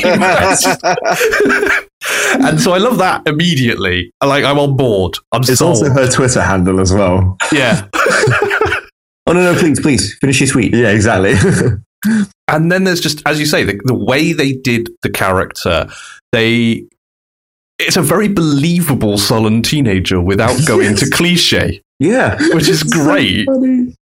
um Oh. I, I the, the first scene between her and colossus just set the tone for the two of them you've eaten breakfast yes breakfast most important meal of day here protein bar good for bones deadpool will probably try and break yours and she had no dialogue in that scene, but she was acting her ass off. I love It's that. it's that monster expressions. come off. Oh, It's all so just, good. yeah. I just I love that scene with them and and, and, and Deadpool because just that is a that is such a bizarre fight scene because Yes. Because it's not a fight scene. it's That- that this fight scene- self-mutilation. That fight scene had got the that bit uh, had that part got the biggest laugh out of me. Yeah. It's when, Is he it- broke is me, it's when he broke his second wrist, and it's like Yeah. turns around with his arms hanging off and just oh it was fine. That's- All the that's the dinosaurs beat. Ah, see, that That's was a it, Jim yeah. Carrey moment. Him That flapping was, That admittedly. made me think of Jim Carrey getting a spear above each knee in uh, When Nature Calls. Yeah. that kind of reaction to the bone. Exactly. But as good as that was in that fight, my two favorite moments again came from Colossus and Negasonic Teenage Warhead. One, I just loved Colossus's. This is embarrassing. And, and just the cut to Negasonic Teenage Warhead sitting on the hood of a car laughing at it. Yep. Mm. Just- I, I'm not going to get involved, but this is brilliant entertainment. I just I got really confused because like the long the longest running thing with Deadpool is that he basically does and does not want to be in the X Men, yes. but for uh, like no matter whether he does or does not want to be in the X Men, depending on the writer or the storyline at the time, the X Men definitely do not want him to be in the X Men Yes. ever.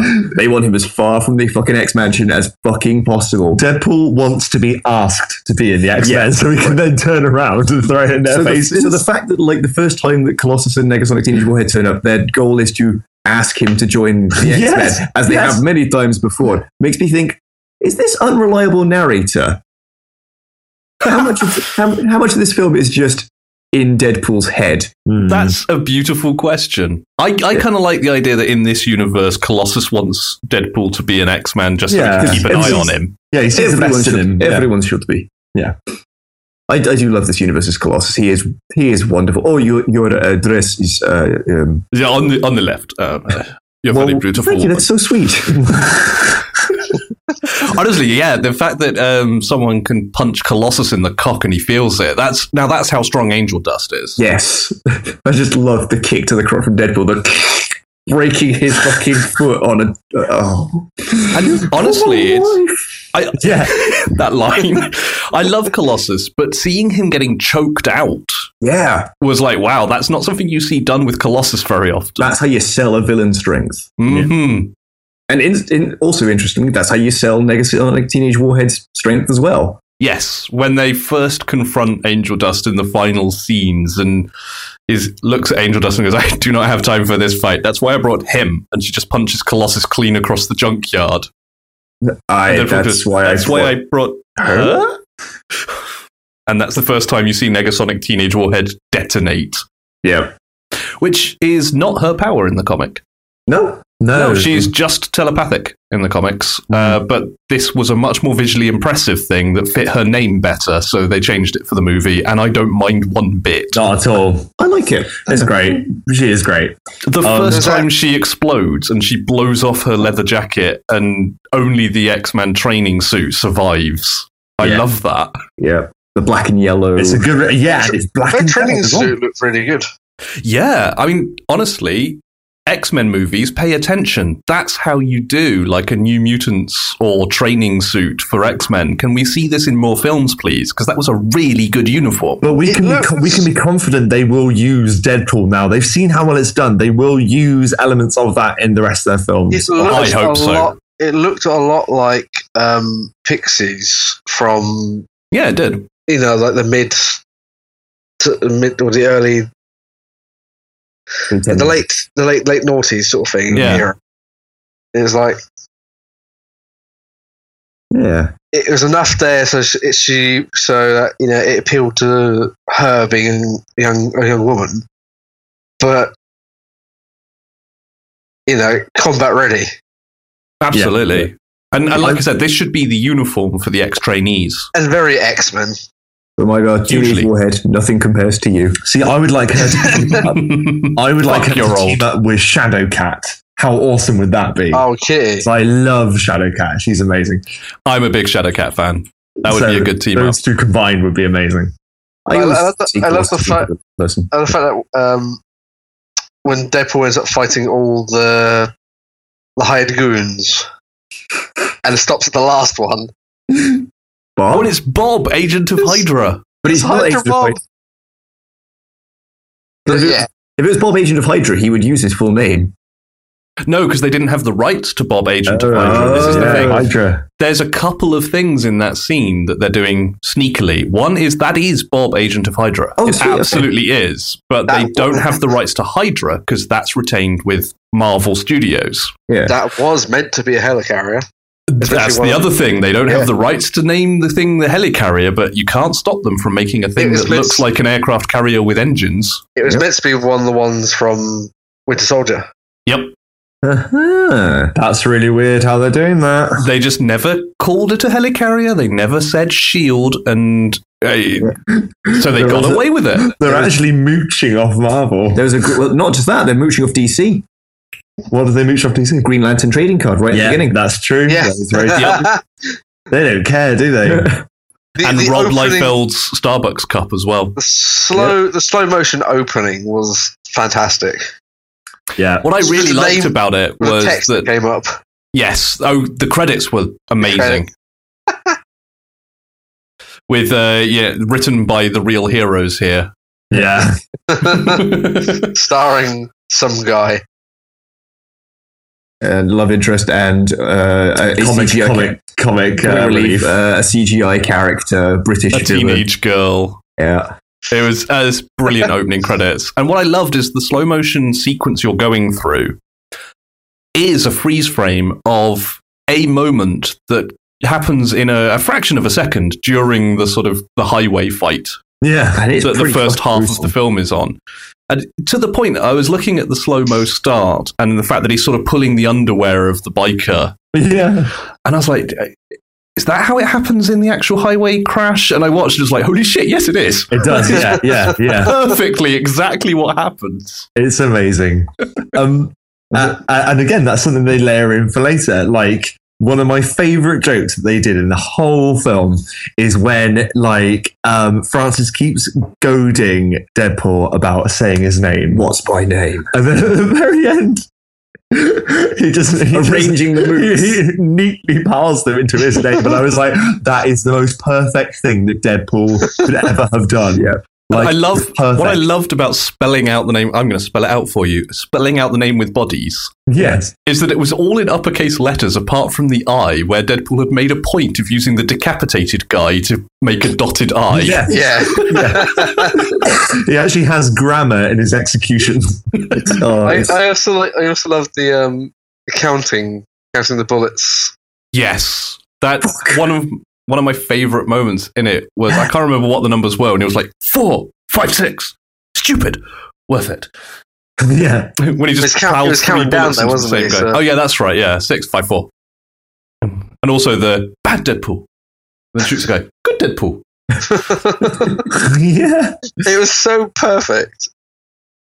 I think Yeah. that's- Uh, so to the other side characters, Al and um, um, I'm just going to keep calling her Marina Baccarin. Yeah, Vanessa. Vanessa. That's the Vanessa. character's name. But yeah, Marina Baccarin was so good in this. She was so good, like funny and dramatically i- i- in- enthralling and and like emotionally heart tugging and like Jesus Christ, woman. I reckon she's going to do really well off the back of this as well. Gotcha. Well, she not that she isn't already. I'm saying, but Yeah, she's got a pretty good career going. yeah, Oh, yeah, but, yeah, like, I absolutely. mean, like, yeah, she's she's she's got some. uh, All right, put it this way, she's got some well deserved recognition. from Yeah, this. absolutely. Um, And I you- just you got really generally- invested in Depinda, the taxi driver. Ah, Yes, the Pinder. He was I so good. love when he speaks to him. No, I love I, how I he did not speaks tell to you to him. do that. Mark. I, I love the fact that You need Um, to absolutely, you need to absolutely just let him out right now. Kill him, kill him. I love the fact we see him in two scenes. Yet the second time we see him, when Deadpool calls him, he actually comes up on his phone as Mr. Pool Yes. with, a, with the Deadpool's logo. logo. It's like, how many more times has he actually used him that we just haven't seen? I, many I times- really like their first scene together with the. I think there's a reason I'm in this taxi. Yes, you called for it. Yes. Merry Christmas, Stupinder, and an agreeable Tuesday in April to you, Mister Poole. and he never pays him. no, There's a crisp five, a crisp five, a crisp five, and a crisp ten for when he's really generous. Uh, Yeah, I love how he explains how it's Christmas Day and people are on his naughty list. Like, I just adore the way he just delivers that line. It's so full of menace, but it's so funny as well. The soundtrack yeah. in this movie was fantastic. oh god, yeah. Very suitable to it. Th- There's no, there's no group. Even if it's a comedy or, or, or an action movie, whatever. That when you have X gonna give it to you as a, as a walking down to the Yeah. big fight theme, it's especially going with to- X Men. I mean, that, Yes, it's perfect. Absolutely. Especially when it stopped when he forgot his bag. God damn it! it was like, And All right. because it was R rated, it was the full uncensored version of X Gon Give It To You. Yes. Yeah. But I mean, come on, we've got Angel of the Morning by uh, Juice Newton. Yeah. Shoop by Salt and Pepper. Yeah. And X Gon Give It To You by DMX. and Careless Whisper by Wham. As the like linchpin There's so much- songs. There's so much wham love in this film. I absolutely. adore it. This is the album that they uh, they earned their exclamation mark. And that's that's one of the best breaking the fourth wall moments as well, when the camera is lingering on the action figure of X Men Origins Wolverine's version of Deadpool. And it's like, Oh, this is my most prized possession. And he knocks it aside to pick up the Wham album. And what's other musical references? They get a reference to the Spin Doctors in there. oh, yeah, they even um, had the rap, didn't they? They had their own, the Deadpool rap. The Oh, Deadpool yeah. rap, Oh, Captain Deadpool. Nah, just maybe Deadpool. Just, just Deadpool. It's Just Dead- just Deadpool. Yeah. Um. Oh man. I mean, let's. Uh, the other. I mean, I think this is something that also really surprised. Well, it didn't surprise me. I expected it was going to be good, but the act, the combat in this, like, I love the way you moved. I love the way you fought. Like the Oh, the yeah. fight at the end where um uh um what's his name the villain uh, Francis. Francis. yeah, yeah. yeah. Um, use, using two axes, like it's not. It, it was just insane, an insane fight scene between the two of them. He's gone but axe it's crazy. but it's really good. Like it was, it was very gripping as well. Like it just did everything pretty much well. It did everything well. I loved the evolution of the costume. Yes. just wear red, dumbass. It's this guy's got the right idea. I, oh, I, lo- I like, what love. did he say? It's like, where's Razor? What? I think like the uh, the second time you see Al in the in the drawer with it, I miss cocaine. Fucking love Al. and the bit um, when, he, when he's leaving to fight. And it's just. Al. I, I need to let you know. I love you very much. Also, buried somewhere in this apartment is six is it six thousand pounds of cocaine next right next to the cure for blindness. Good luck. what the fuck? The upside Uh, of being fucking blind, I've unicorn. never seen you wearing Crocs. oh, God, those crocs. Ugh. Oh god, he lived in a horrible place. Yeah, this is what I also love is like they, they've also quite kind of um, really f- fudged the area between what you have in the comics, which is you can never quite tell whether Al is uh, Deadpool's roommate, landlady, or hostage, yeah, Yes. and she's often the same thing. She's often like all three yeah. in the same comic. Um, yeah, she is basically a little old lady that he's sort of trapped in his house. Who In wishes her- she'd never heard of Craigslist. Yeah, yeah. Oh dear. it's so dark when you think about it it. is, it is. But once again, it's executed so more. That's what I mean. Like in hindsight, it gets better and better. Like there's so many layers to that film. It's uh, it's a good one. Yeah. I'll be watching that again. We probably shouldn't let this episode end without talking about the marketing campaign. Oh, man, the marketing's Uh, amazing. Excellent. the the posters that came out for this goddamn movie. Well, the All over the Valentine, the, place. Valentine's Day ones were genius. Yes. absolute genius buying into um uh like um the the culture of valentine's day Mm-hmm. that there's always the rom-com the, the factory churned out rom-com at the end of the evening on valentine's day and they they fill that gap too like how did they oh my goodness it's just genius what else was there To be fair, there's a lot of romance in that film, actually. there was There it was, was. You know what? This yeah, it was a love story after a while, that's a face I could learn to sit on. yes There was also the, the YouTube video of uh, Deadpool trying to recruit a bunch of uh, trick or treating kids Yeah. in X Men costumes. Oh, that video is funny. Uh, Uh, there was the advert Voting. where was it the producer was saying that it was going to be PG thirteen, Yeah, and Deadpool steps up behind him, kicks the shit out of him, and then says, "Don't worry, it's going to be an R." yep. To really set everyone's minds at ease, Yeah. was the emoji poster.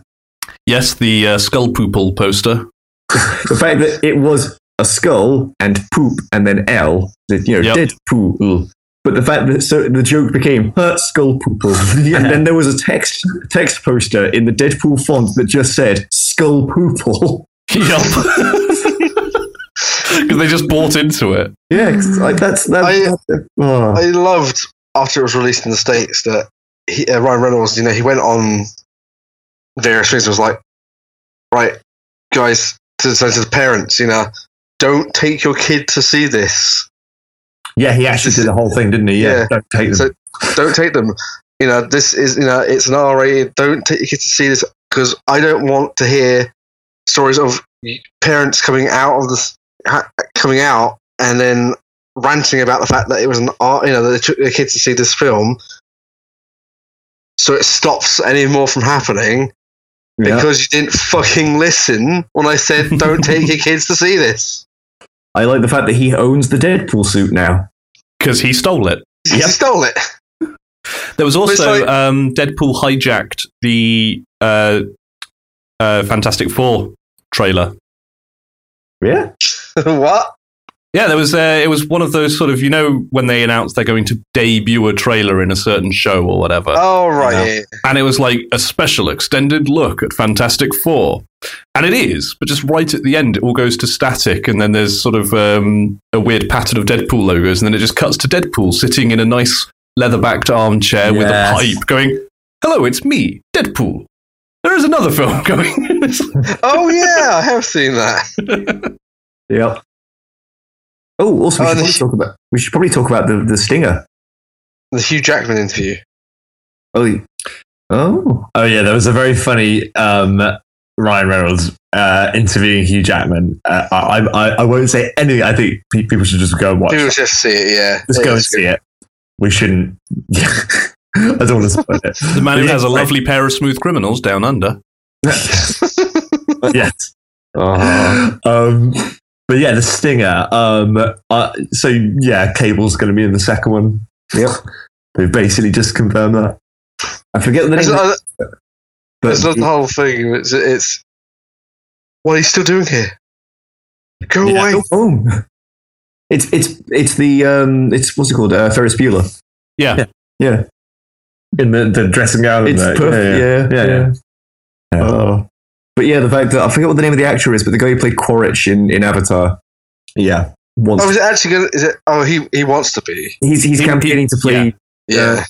Cable, much like Wait, who was Reynolds. he in Avatar? Which Quaritch, the, Yeah. the military commander, Oh, the- with the- white the- hair the and villain. scarred face. Yeah, yeah, The does guy who look- looks exactly like Cable. He's the guy who is like a slightly slimmer cable. Yeah. Yeah. Higginpocker. Oh, absolutely. Like, there's the thing is when I was looking at things saying, oh, he's not big enough to play Cable. I was like, yeah, but Cable was mostly drawn by fucking Liefeld. No one's big enough to be a Liefeld character. And sometimes change isn't a bad thing Yeah. in terms of people playing. but he would characters. be the put the face, the hair, everything. The, Yeah. the, the, we know he can be a gruff, grim, no nonsense. militant, kind of. Yeah, absolutely.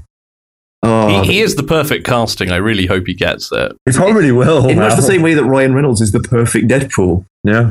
And of course, we had the Stan Lee cameo because yes. it is a Marvel movie. And Yeah. apparently, according to Stan Lee, that was his favorite cameo. Oh yeah. Well, it was also his Right. least favorite. He had a real problem with it. Yeah. Didn't last long enough. He wanted to be there a while longer. It He wasn't always my does. He favorite. always does. Imagine What's being- my favorite Stan cameo though? Wasn't my favorite either, but it was it was a good one. Uh, still won't beat Big Hero Six for me. Uh, Rob Liefeld also made a cameo. Did he? Yeah, Wait, Rob Liefeld's still around? yeah. Huh. You know the the co-creator of Deadpool. Deadpool, of course, yeah. he's going to get a cameo. I guess that's good. He For all was the one shit of the given. mercenaries in the bar. Uh, Oh. I don't think he's the one that Deadpool turns to on the way in and calls Liefeld, but he is in there. but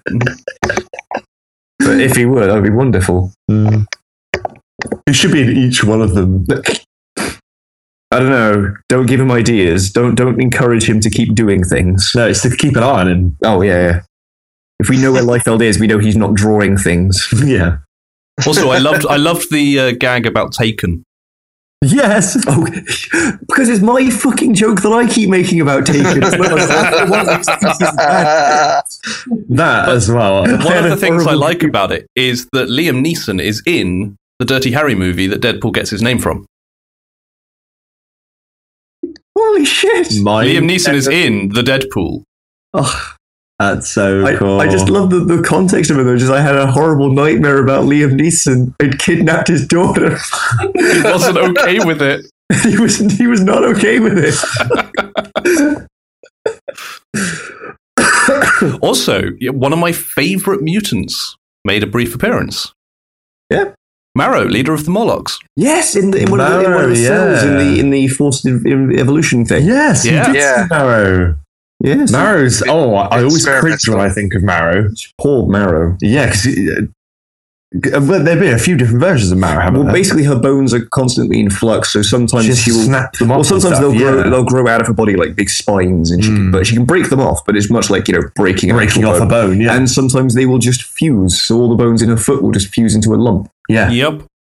It's it's messed up. Super useful power. I Oh. mean, like obviously she uses it for useful things, She but, does, yeah, because she but learns. it, it is one of those. Oh yeah. It's Well, one this of those. is why I love Marrow as a character because the X Men are obviously, as a lot of superheroes are, an analogy. Yeah. And she is the. She and Rogue are the great examples of Yeah. the, the mutants who suffer from their powers. Yeah. Mhm. You know, And it- it's like- a lot of them do really well out of their powers, but they have shitty powers. Hmm. Mm. And I, I like that that gives the X Men comics a direction to go in to explore the difficulty of not They- fitting in. They did try it in X in X Men Three to to their credit, I suppose. It, it, it got a mention again with Rogue. Yeah, and because it Yeah. was uh, Storm saying, you know, we shouldn't have to hide, and I think there was a Tumblr post doing the rounds about it, just saying, oh yeah, Well, no, look, it wasn't just we don't have to hide. She was saying we don't need to be cured. There's Yeah. nothing wrong with There's- us. She and it- tells the woman who kills everyone if she you can control touches. what- Yeah, Says yeah, says the god of lightning who can control storms Yeah. to the girl who kills everyone she shares intimacy with. it's like you've got Mm. you've got the guys who have the sort of detrimental powers. So you've got your your Marrow, Rogue, uh, Cyclops as well. Like they never really. Well, they all they all they all have something about them, don't they? Yeah. Like uh, Wolverine's got Beast, like the yeah. angst of being around so long. Beast is he's, he looks you know the way he But does. Marrow that. has very little positive. yeah, yeah, exactly. very she, she true, literally very just true. has a detriment. yeah. Oh, and that guy in Last Stand who basically lets spikes come out of him, Oh, Spike, so he has aggressive hugs. but Spike just is a porcupine man. Was that his name? Spike. I assume that was supposed to be Spike. That was is a- Spike, yeah. yeah, Spike is a mutant uh, who Yeah. can grow spikes. So Yeah. I assumed that was him. I was he, like, he wow. was his character was based off Marrow. Yeah. Sa- Same sort of idea where And they were As- both Morlocks, I believe. yeah He was, he was Well, one of I the think main he- characters in uh, X Men Evolution as well. yeah, he progressed to become a Morlock as his power, his mutant ability evolved, and it, it started developing on the outside more. But that film, Yeah. did also, that film did also completely fuck up Psylocke, so, you know. Yeah, Yeah. Also, there was a, a lovely reference to Gail Simone. Yeah. Yeah, I, in the Hydra Bob scene. When he says, Is Gail still making the tuna casserole? That is a direct reference to Gail Simone. Ah. There's so many fucking references in this Littered. film. They literally just littered it. Yeah. But not in a hyper obvious way. Uh, yeah, not in an obnoxious way. You'd miss most of them. That's what I was always worried about the fact that it would be really obnoxious. Yeah, look at this. We're being so faithful. Yeah, I know. what you mean. yeah. So, how do we rate it then overall as we sort of wind down from this? How do we rate it? I enjoyed it. Yep. I enjoyed it. I'm not. I'm not crazy about it, Mhm. but I certainly enjoyed it. You've Yeah, I seen- give it like a solid seven. It's Yeah. way better than average. It's not Yeah. one of my favorite films of all time, but it's a fun watch.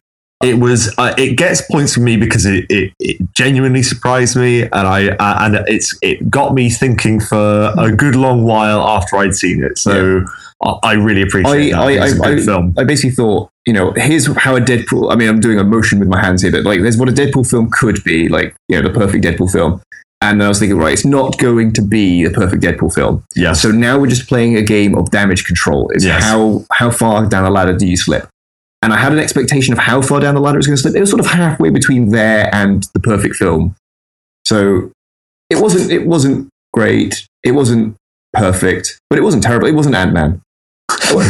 You fu- I still I'm really looking forward to seeing Ant Man now because Um, I still haven't I would, also seen like it to, I would also like to point out this is this is brilliant. It's the, the fact that well, I put out my review of Deadpool, which was yeah, that was all right actually. I mean, not great, but you know, not terrible. And I got so much shit for that review. Like, why do you hate films? Why do you hate superhero films? I'm like, I said it was okay. which one Deadpool or Ant Man De- uh, Deadpool. When I said Deadpool was all right, like did you say it did you just say that though I said it was. I said it was fairly average, not as terrible as it could have been. Um, definitely nowhere near as bad as Ant Man. Okay. And then uh, the review. I suppose the, with that though, if Within- you say that exact same thing but in a different tone of voice, which Yeah. is what someone reading it like automatically Potentially, puts it potentially. But like, into. but the fact that my review was it was okay. it was okay. It was, it was okay. Not as, Fine. it was it was okay. Not as terrible as it could have been. Yeah. Right. And it's like, why the response within within a minute, within a minute, People are waiting was for you. why do you hate superhero movies? And I'm like, a I fucking love a lot of superhero movies. Like Winter Soldier is one of my favorite movies of all time, if not my favorite movie of all time. Okay. Um, but also, like, I just realized how many films have I gone and seen this year, and how many of them have I given a bad review? Yeah. You, you, I think Deadpool's probably got my worst review of the year. Yeah. And it was, that's okay. Not terrible. shit, I forgot to tell, tell you. I went and saw Dad's Army. Oh, cool. it what do you think? It was really enjoyable. Good. An enjoyable romp. was enjoyable, not It terrible. was. Not terrible at all. I'm still not enthused to watch that film. No. Um, yeah. I'm, I, But then I wasn't enthused to watch Deadpool either, and that worked out well. they're, they're not very similar, I'll give you that. I, don't go expect I Dad's would be Army. worried if they were. Oh my goodness me. But That then again, w- that's how you get an 18, guys. Dad's Army, but with like full frontal nudity and decapitations. Amidst, you know, tr- like fighting Nazis. Nazis are in there as well. Oh, yeah, yeah. Nazis give it a bit of a bump, don't they? Nazis make anything a bit more edgy. That's true. Yeah. That's very true. No Nazis in Deadpool. Maybe that's why it's not an 18. Maybe. Yeah. Because they were con- contractually not allowed to have the Nazis in it. Because they're owned by Captain America. They were owned by Disney. um, I, think, I think you mean Disney is owned by Nazis. It's full fucking circle. oh my god. I, I just love the the implications of saying Disney owned the Nazis. Like, thanks, Rob. Welcome to our last ever episode of World One Stage. Suit into the fucking ground. if, this, if this is the only ep- episode anyone ever listens to. We haven't even released this, and the cease and desist email has already arrived. yeah. We've already lost like literally eighty percent of our listeners. Both of them have gone. Yeah, both of them. Oh, man. That's good maths. Is it? No. Because I don't think you could ever have eighty percent of something be two Yeah, that's what I and was. have a full number left over. Yeah, that's all I was implicating. Implying. So, What you're implicating is a lot of if hurt. I, I think to sum up my feelings on Deadpool, I was worried that it would be the film equivalent of the Deadpool video game. yes. No. Which, Yeah. if Oh. you want to see an example of what I was expecting, of the overly referential, meme obsessed, in joke obsessed Deadpool representation, Waffles there it is. Dude, That that's game is genius. You're right. Horrible. Yes. Uh, and it wasn't that. It was something much, much better. And I think there are lessons that a lot of superhero movies could learn from this film. Oh. Yeah. But I also, I dread to watch the industry rush to try and make their cool R-rated superhero films. Yeah, we're gonna have, we're gonna It's have a coming. Ghost Rider film. The day that Warner announced the R-rated Ben Affleck Batman, and I think that day is coming soon. Yeah. They're coming. I, I don't think they'll do it to Batman personally, He's the perfect DC character to do it with, but he's too big a draw. Kids still love Batman. and they will have Batman versus Superman. They will have the Justice League, Yeah, I suppose. and because it's R-rated, the kids can still go and fucking watch. yeah, that's true. It doesn't matter. Why are we even saying this? They'll go see it anyway. So I have a horrible what feeling Hollywood that's does. coming because Mm. there aren't a lot of characters in the mainstream Marvel and DC lineup that I think would work. You look at the history of R-rated comic book movies. Yeah. It's mostly the And indie it's- stuff. It's Watchmen. Yeah. It's 300. It's Yeah. The Crow. Mm-hmm. Sin City. It's Dread. It's Sin City. The It's spirit. not Spider-Man. yeah. Let's let's please don't do an R-rated Spider-Man. Oh my goodness me. But the- yeah. Um, uh, you know what DC's going to do? I bloody put my money on it right now. Here it is. Money on the table. Lobo. They've seen Guardians of the Galaxy. They've seen Deadpool. They're going to mix them together and bring out some abomination. You know what? I actually kind of like Lobo. So do I. So and I'm going to see them. part of me just goes, ooh, and then the other half of me goes, no, no, Jack, this is a bad thing. Or is it? I don't know. It could We be. still yet to see. Well, I mean, in a month, Wait, it's a DC movie. It's Uh, probably going to be a less- bad thing. almost less than a month now. Um, I know that you guys might not go and see it, but I, I am going to go and see Batman v Superman, and I am going to talk about I'm it. going to go see. I'm going to go see. Of course, I'm going to go and see it. Oh, excellent. We can't, okay. we can't. We can't, we can't critique it if we don't go and watch it. Okay, let's all go see it. It's I, it's essential watching for me because I am a long, long time DC fan. Yeah. mm-hmm. Mhm. And this is my first chance to see Ben Affleck in the Batsuit, and I think he's got the potential to do that really well. Mm-hmm. Yes. It's my first chance to see how they're going to do Wonder Woman on screen. And I Yep. don't Yeah. think they're going to do that really well, but I have to see. Oh, I don't know actually, but okay. First time to see Aquaman on screen. Yep. And I think they are going to do that really well because Jason Momoa is brilliant casting. Yes. Even though he's not appeared in any trailers yet. He's not going to No. be a big deal in it He's, though. he's not. He's if he doesn't come in right at the end to hint at the Justice League forming, then you know I, I don't think he's going to be a big role. I don't. I don't know how they're going to fit any more characters in now. Though I think about it, though, I reckon. I reckon Aquaman's going to be in a lab. it's Lex. Le- LexCorp. Yeah, lab. it's like it's Batman versus Superman brackets, and also Doomsday, and also Lex Luthor, Hmm. also Wonder Woman's there. also Dark Side potentially Cyborg. and Cyborg. Like, no, stop. But stop, I, stop. I don't think they're going to be major factors. I don't think they're going to be major factors in this film. Yeah. I, I'm actually, I'm, re- I'm actually really looking forward to it still. you know. Who, who looked at Batman versus Superman and thought, yeah, we need to add more stuff? There are rumors that Barbara Gordon will be in it as well. Ah, Yep. See, there we go. I'm actually all right with See, that. there are rumors that the Doomsday thing is actually a red herring. Because we need to add Oh, sh- something to make me oh, shit. care about the Bat family. This just remind me. Have you seen the um the Gotham Turkish Airway Airways Yes. advert? Yes. It's it's weird. It's so weird. It's weird. Ba- basically, uh, uh, and we'll talk about mar- one, one more thing about marketing because it brings back to Deadpool. Yeah, so the Super Bowl uh, trailers happened um, a while back. Um, but uh, yeah, there were the two promotional videos where it was um, one set for Metropolis, R- Metropolis Mhm. uh, with uh, Lex Luthor um, uh, saying about how, you know, um, people should use Turkish Airlines for some reason to uh, fly to and you know from Turkey to Metropolis, like as a destination. And then there was another one which was done by Bruce Wayne saying about coming to Gotham, um, and it was really weird. That is very odd. It, it is like a weird meeting of like product placement and trailer.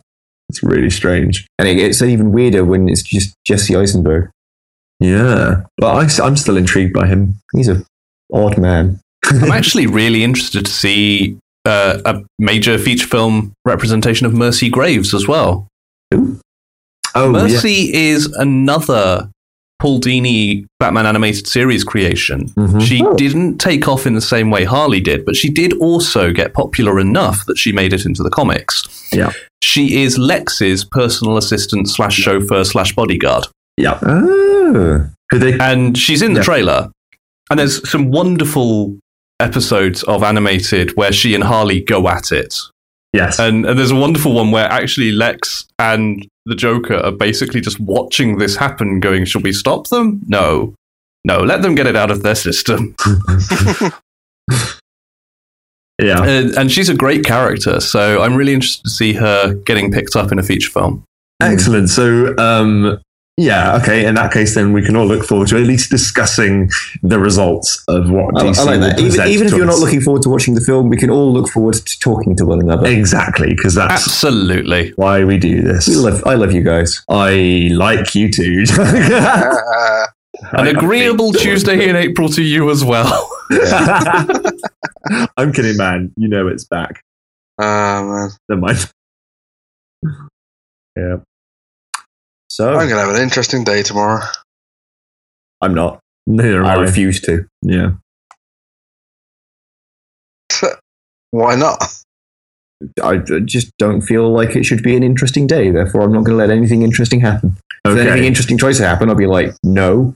Someone will be like, hey, do you want to go on an adventure? I'll be like, no, fuck off. Someone comes out from underneath a tree and goes, hey, I found a route to a magical kingdom. I'll be like, yeah, stick it up your ass.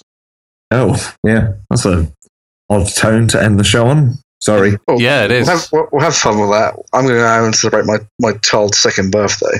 Oh, yes. Wait, so she's now two. She's gonna be two tomorrow. Oh, I thought By you the meant she time had you to- hear yeah. this, she will be too. Yeah, by the time you hear this, she'll be two. So technically, it's her third birthday. Time travel.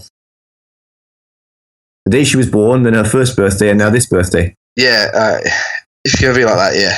Yeah. so- Ooh. Ooh. This is why I always get confused when babies are zero and whatnot. yeah, baby says Yeah. yeah. Except the birthday as a holiday is marking the anniversary of your birth, which you can't have when you've just been born. That is your day of birth, Yeah, but it's such confusing. not it's your like- birthday celebration. It's her third. It's her third birthday, but it's her second anniversary. But you do celebrate it still We, you, I mean, in a not, hospital. I mean, the mother really can't because she's Or in too a tired, pool, and the baby yeah. really can't because it's like a mewling mass of crap. Yeah. It's not the best celebration. It's semantically, it's the difference between birthday, all one word, and birthday, two words. Yeah, exactly. Yes, yeah. This The is birthday, just- all one word, being Like, what? the This is such a stupid- celebration of the anniversary of your birth, and the birthday of two words being the day you were born. So it is her second birthday, and she's only had Hey, one Larry. birthday. Larry, what was your favorite episode of World One Stage One? Oh, you know, man, my favorite episode of World One Stage was when they got into an argument about the semantics on the word birthday. Hey man, we were trying to wrap it up, and then you started talking about shoving enchanted trees and God knows where. I will have you know that pedantry has always been a core part of the World One Stage One product. nice one, pedant. Nice one, son. Nice one, pedant. Although you're not my son. oh Christ! you have been listening to World One Stage One. I have pedantically been Simon. I have infuriatingly been Jack. I've literally been Rob. And I've just been Irish. Goodbye. Ta-ta. Bye bye. What a show.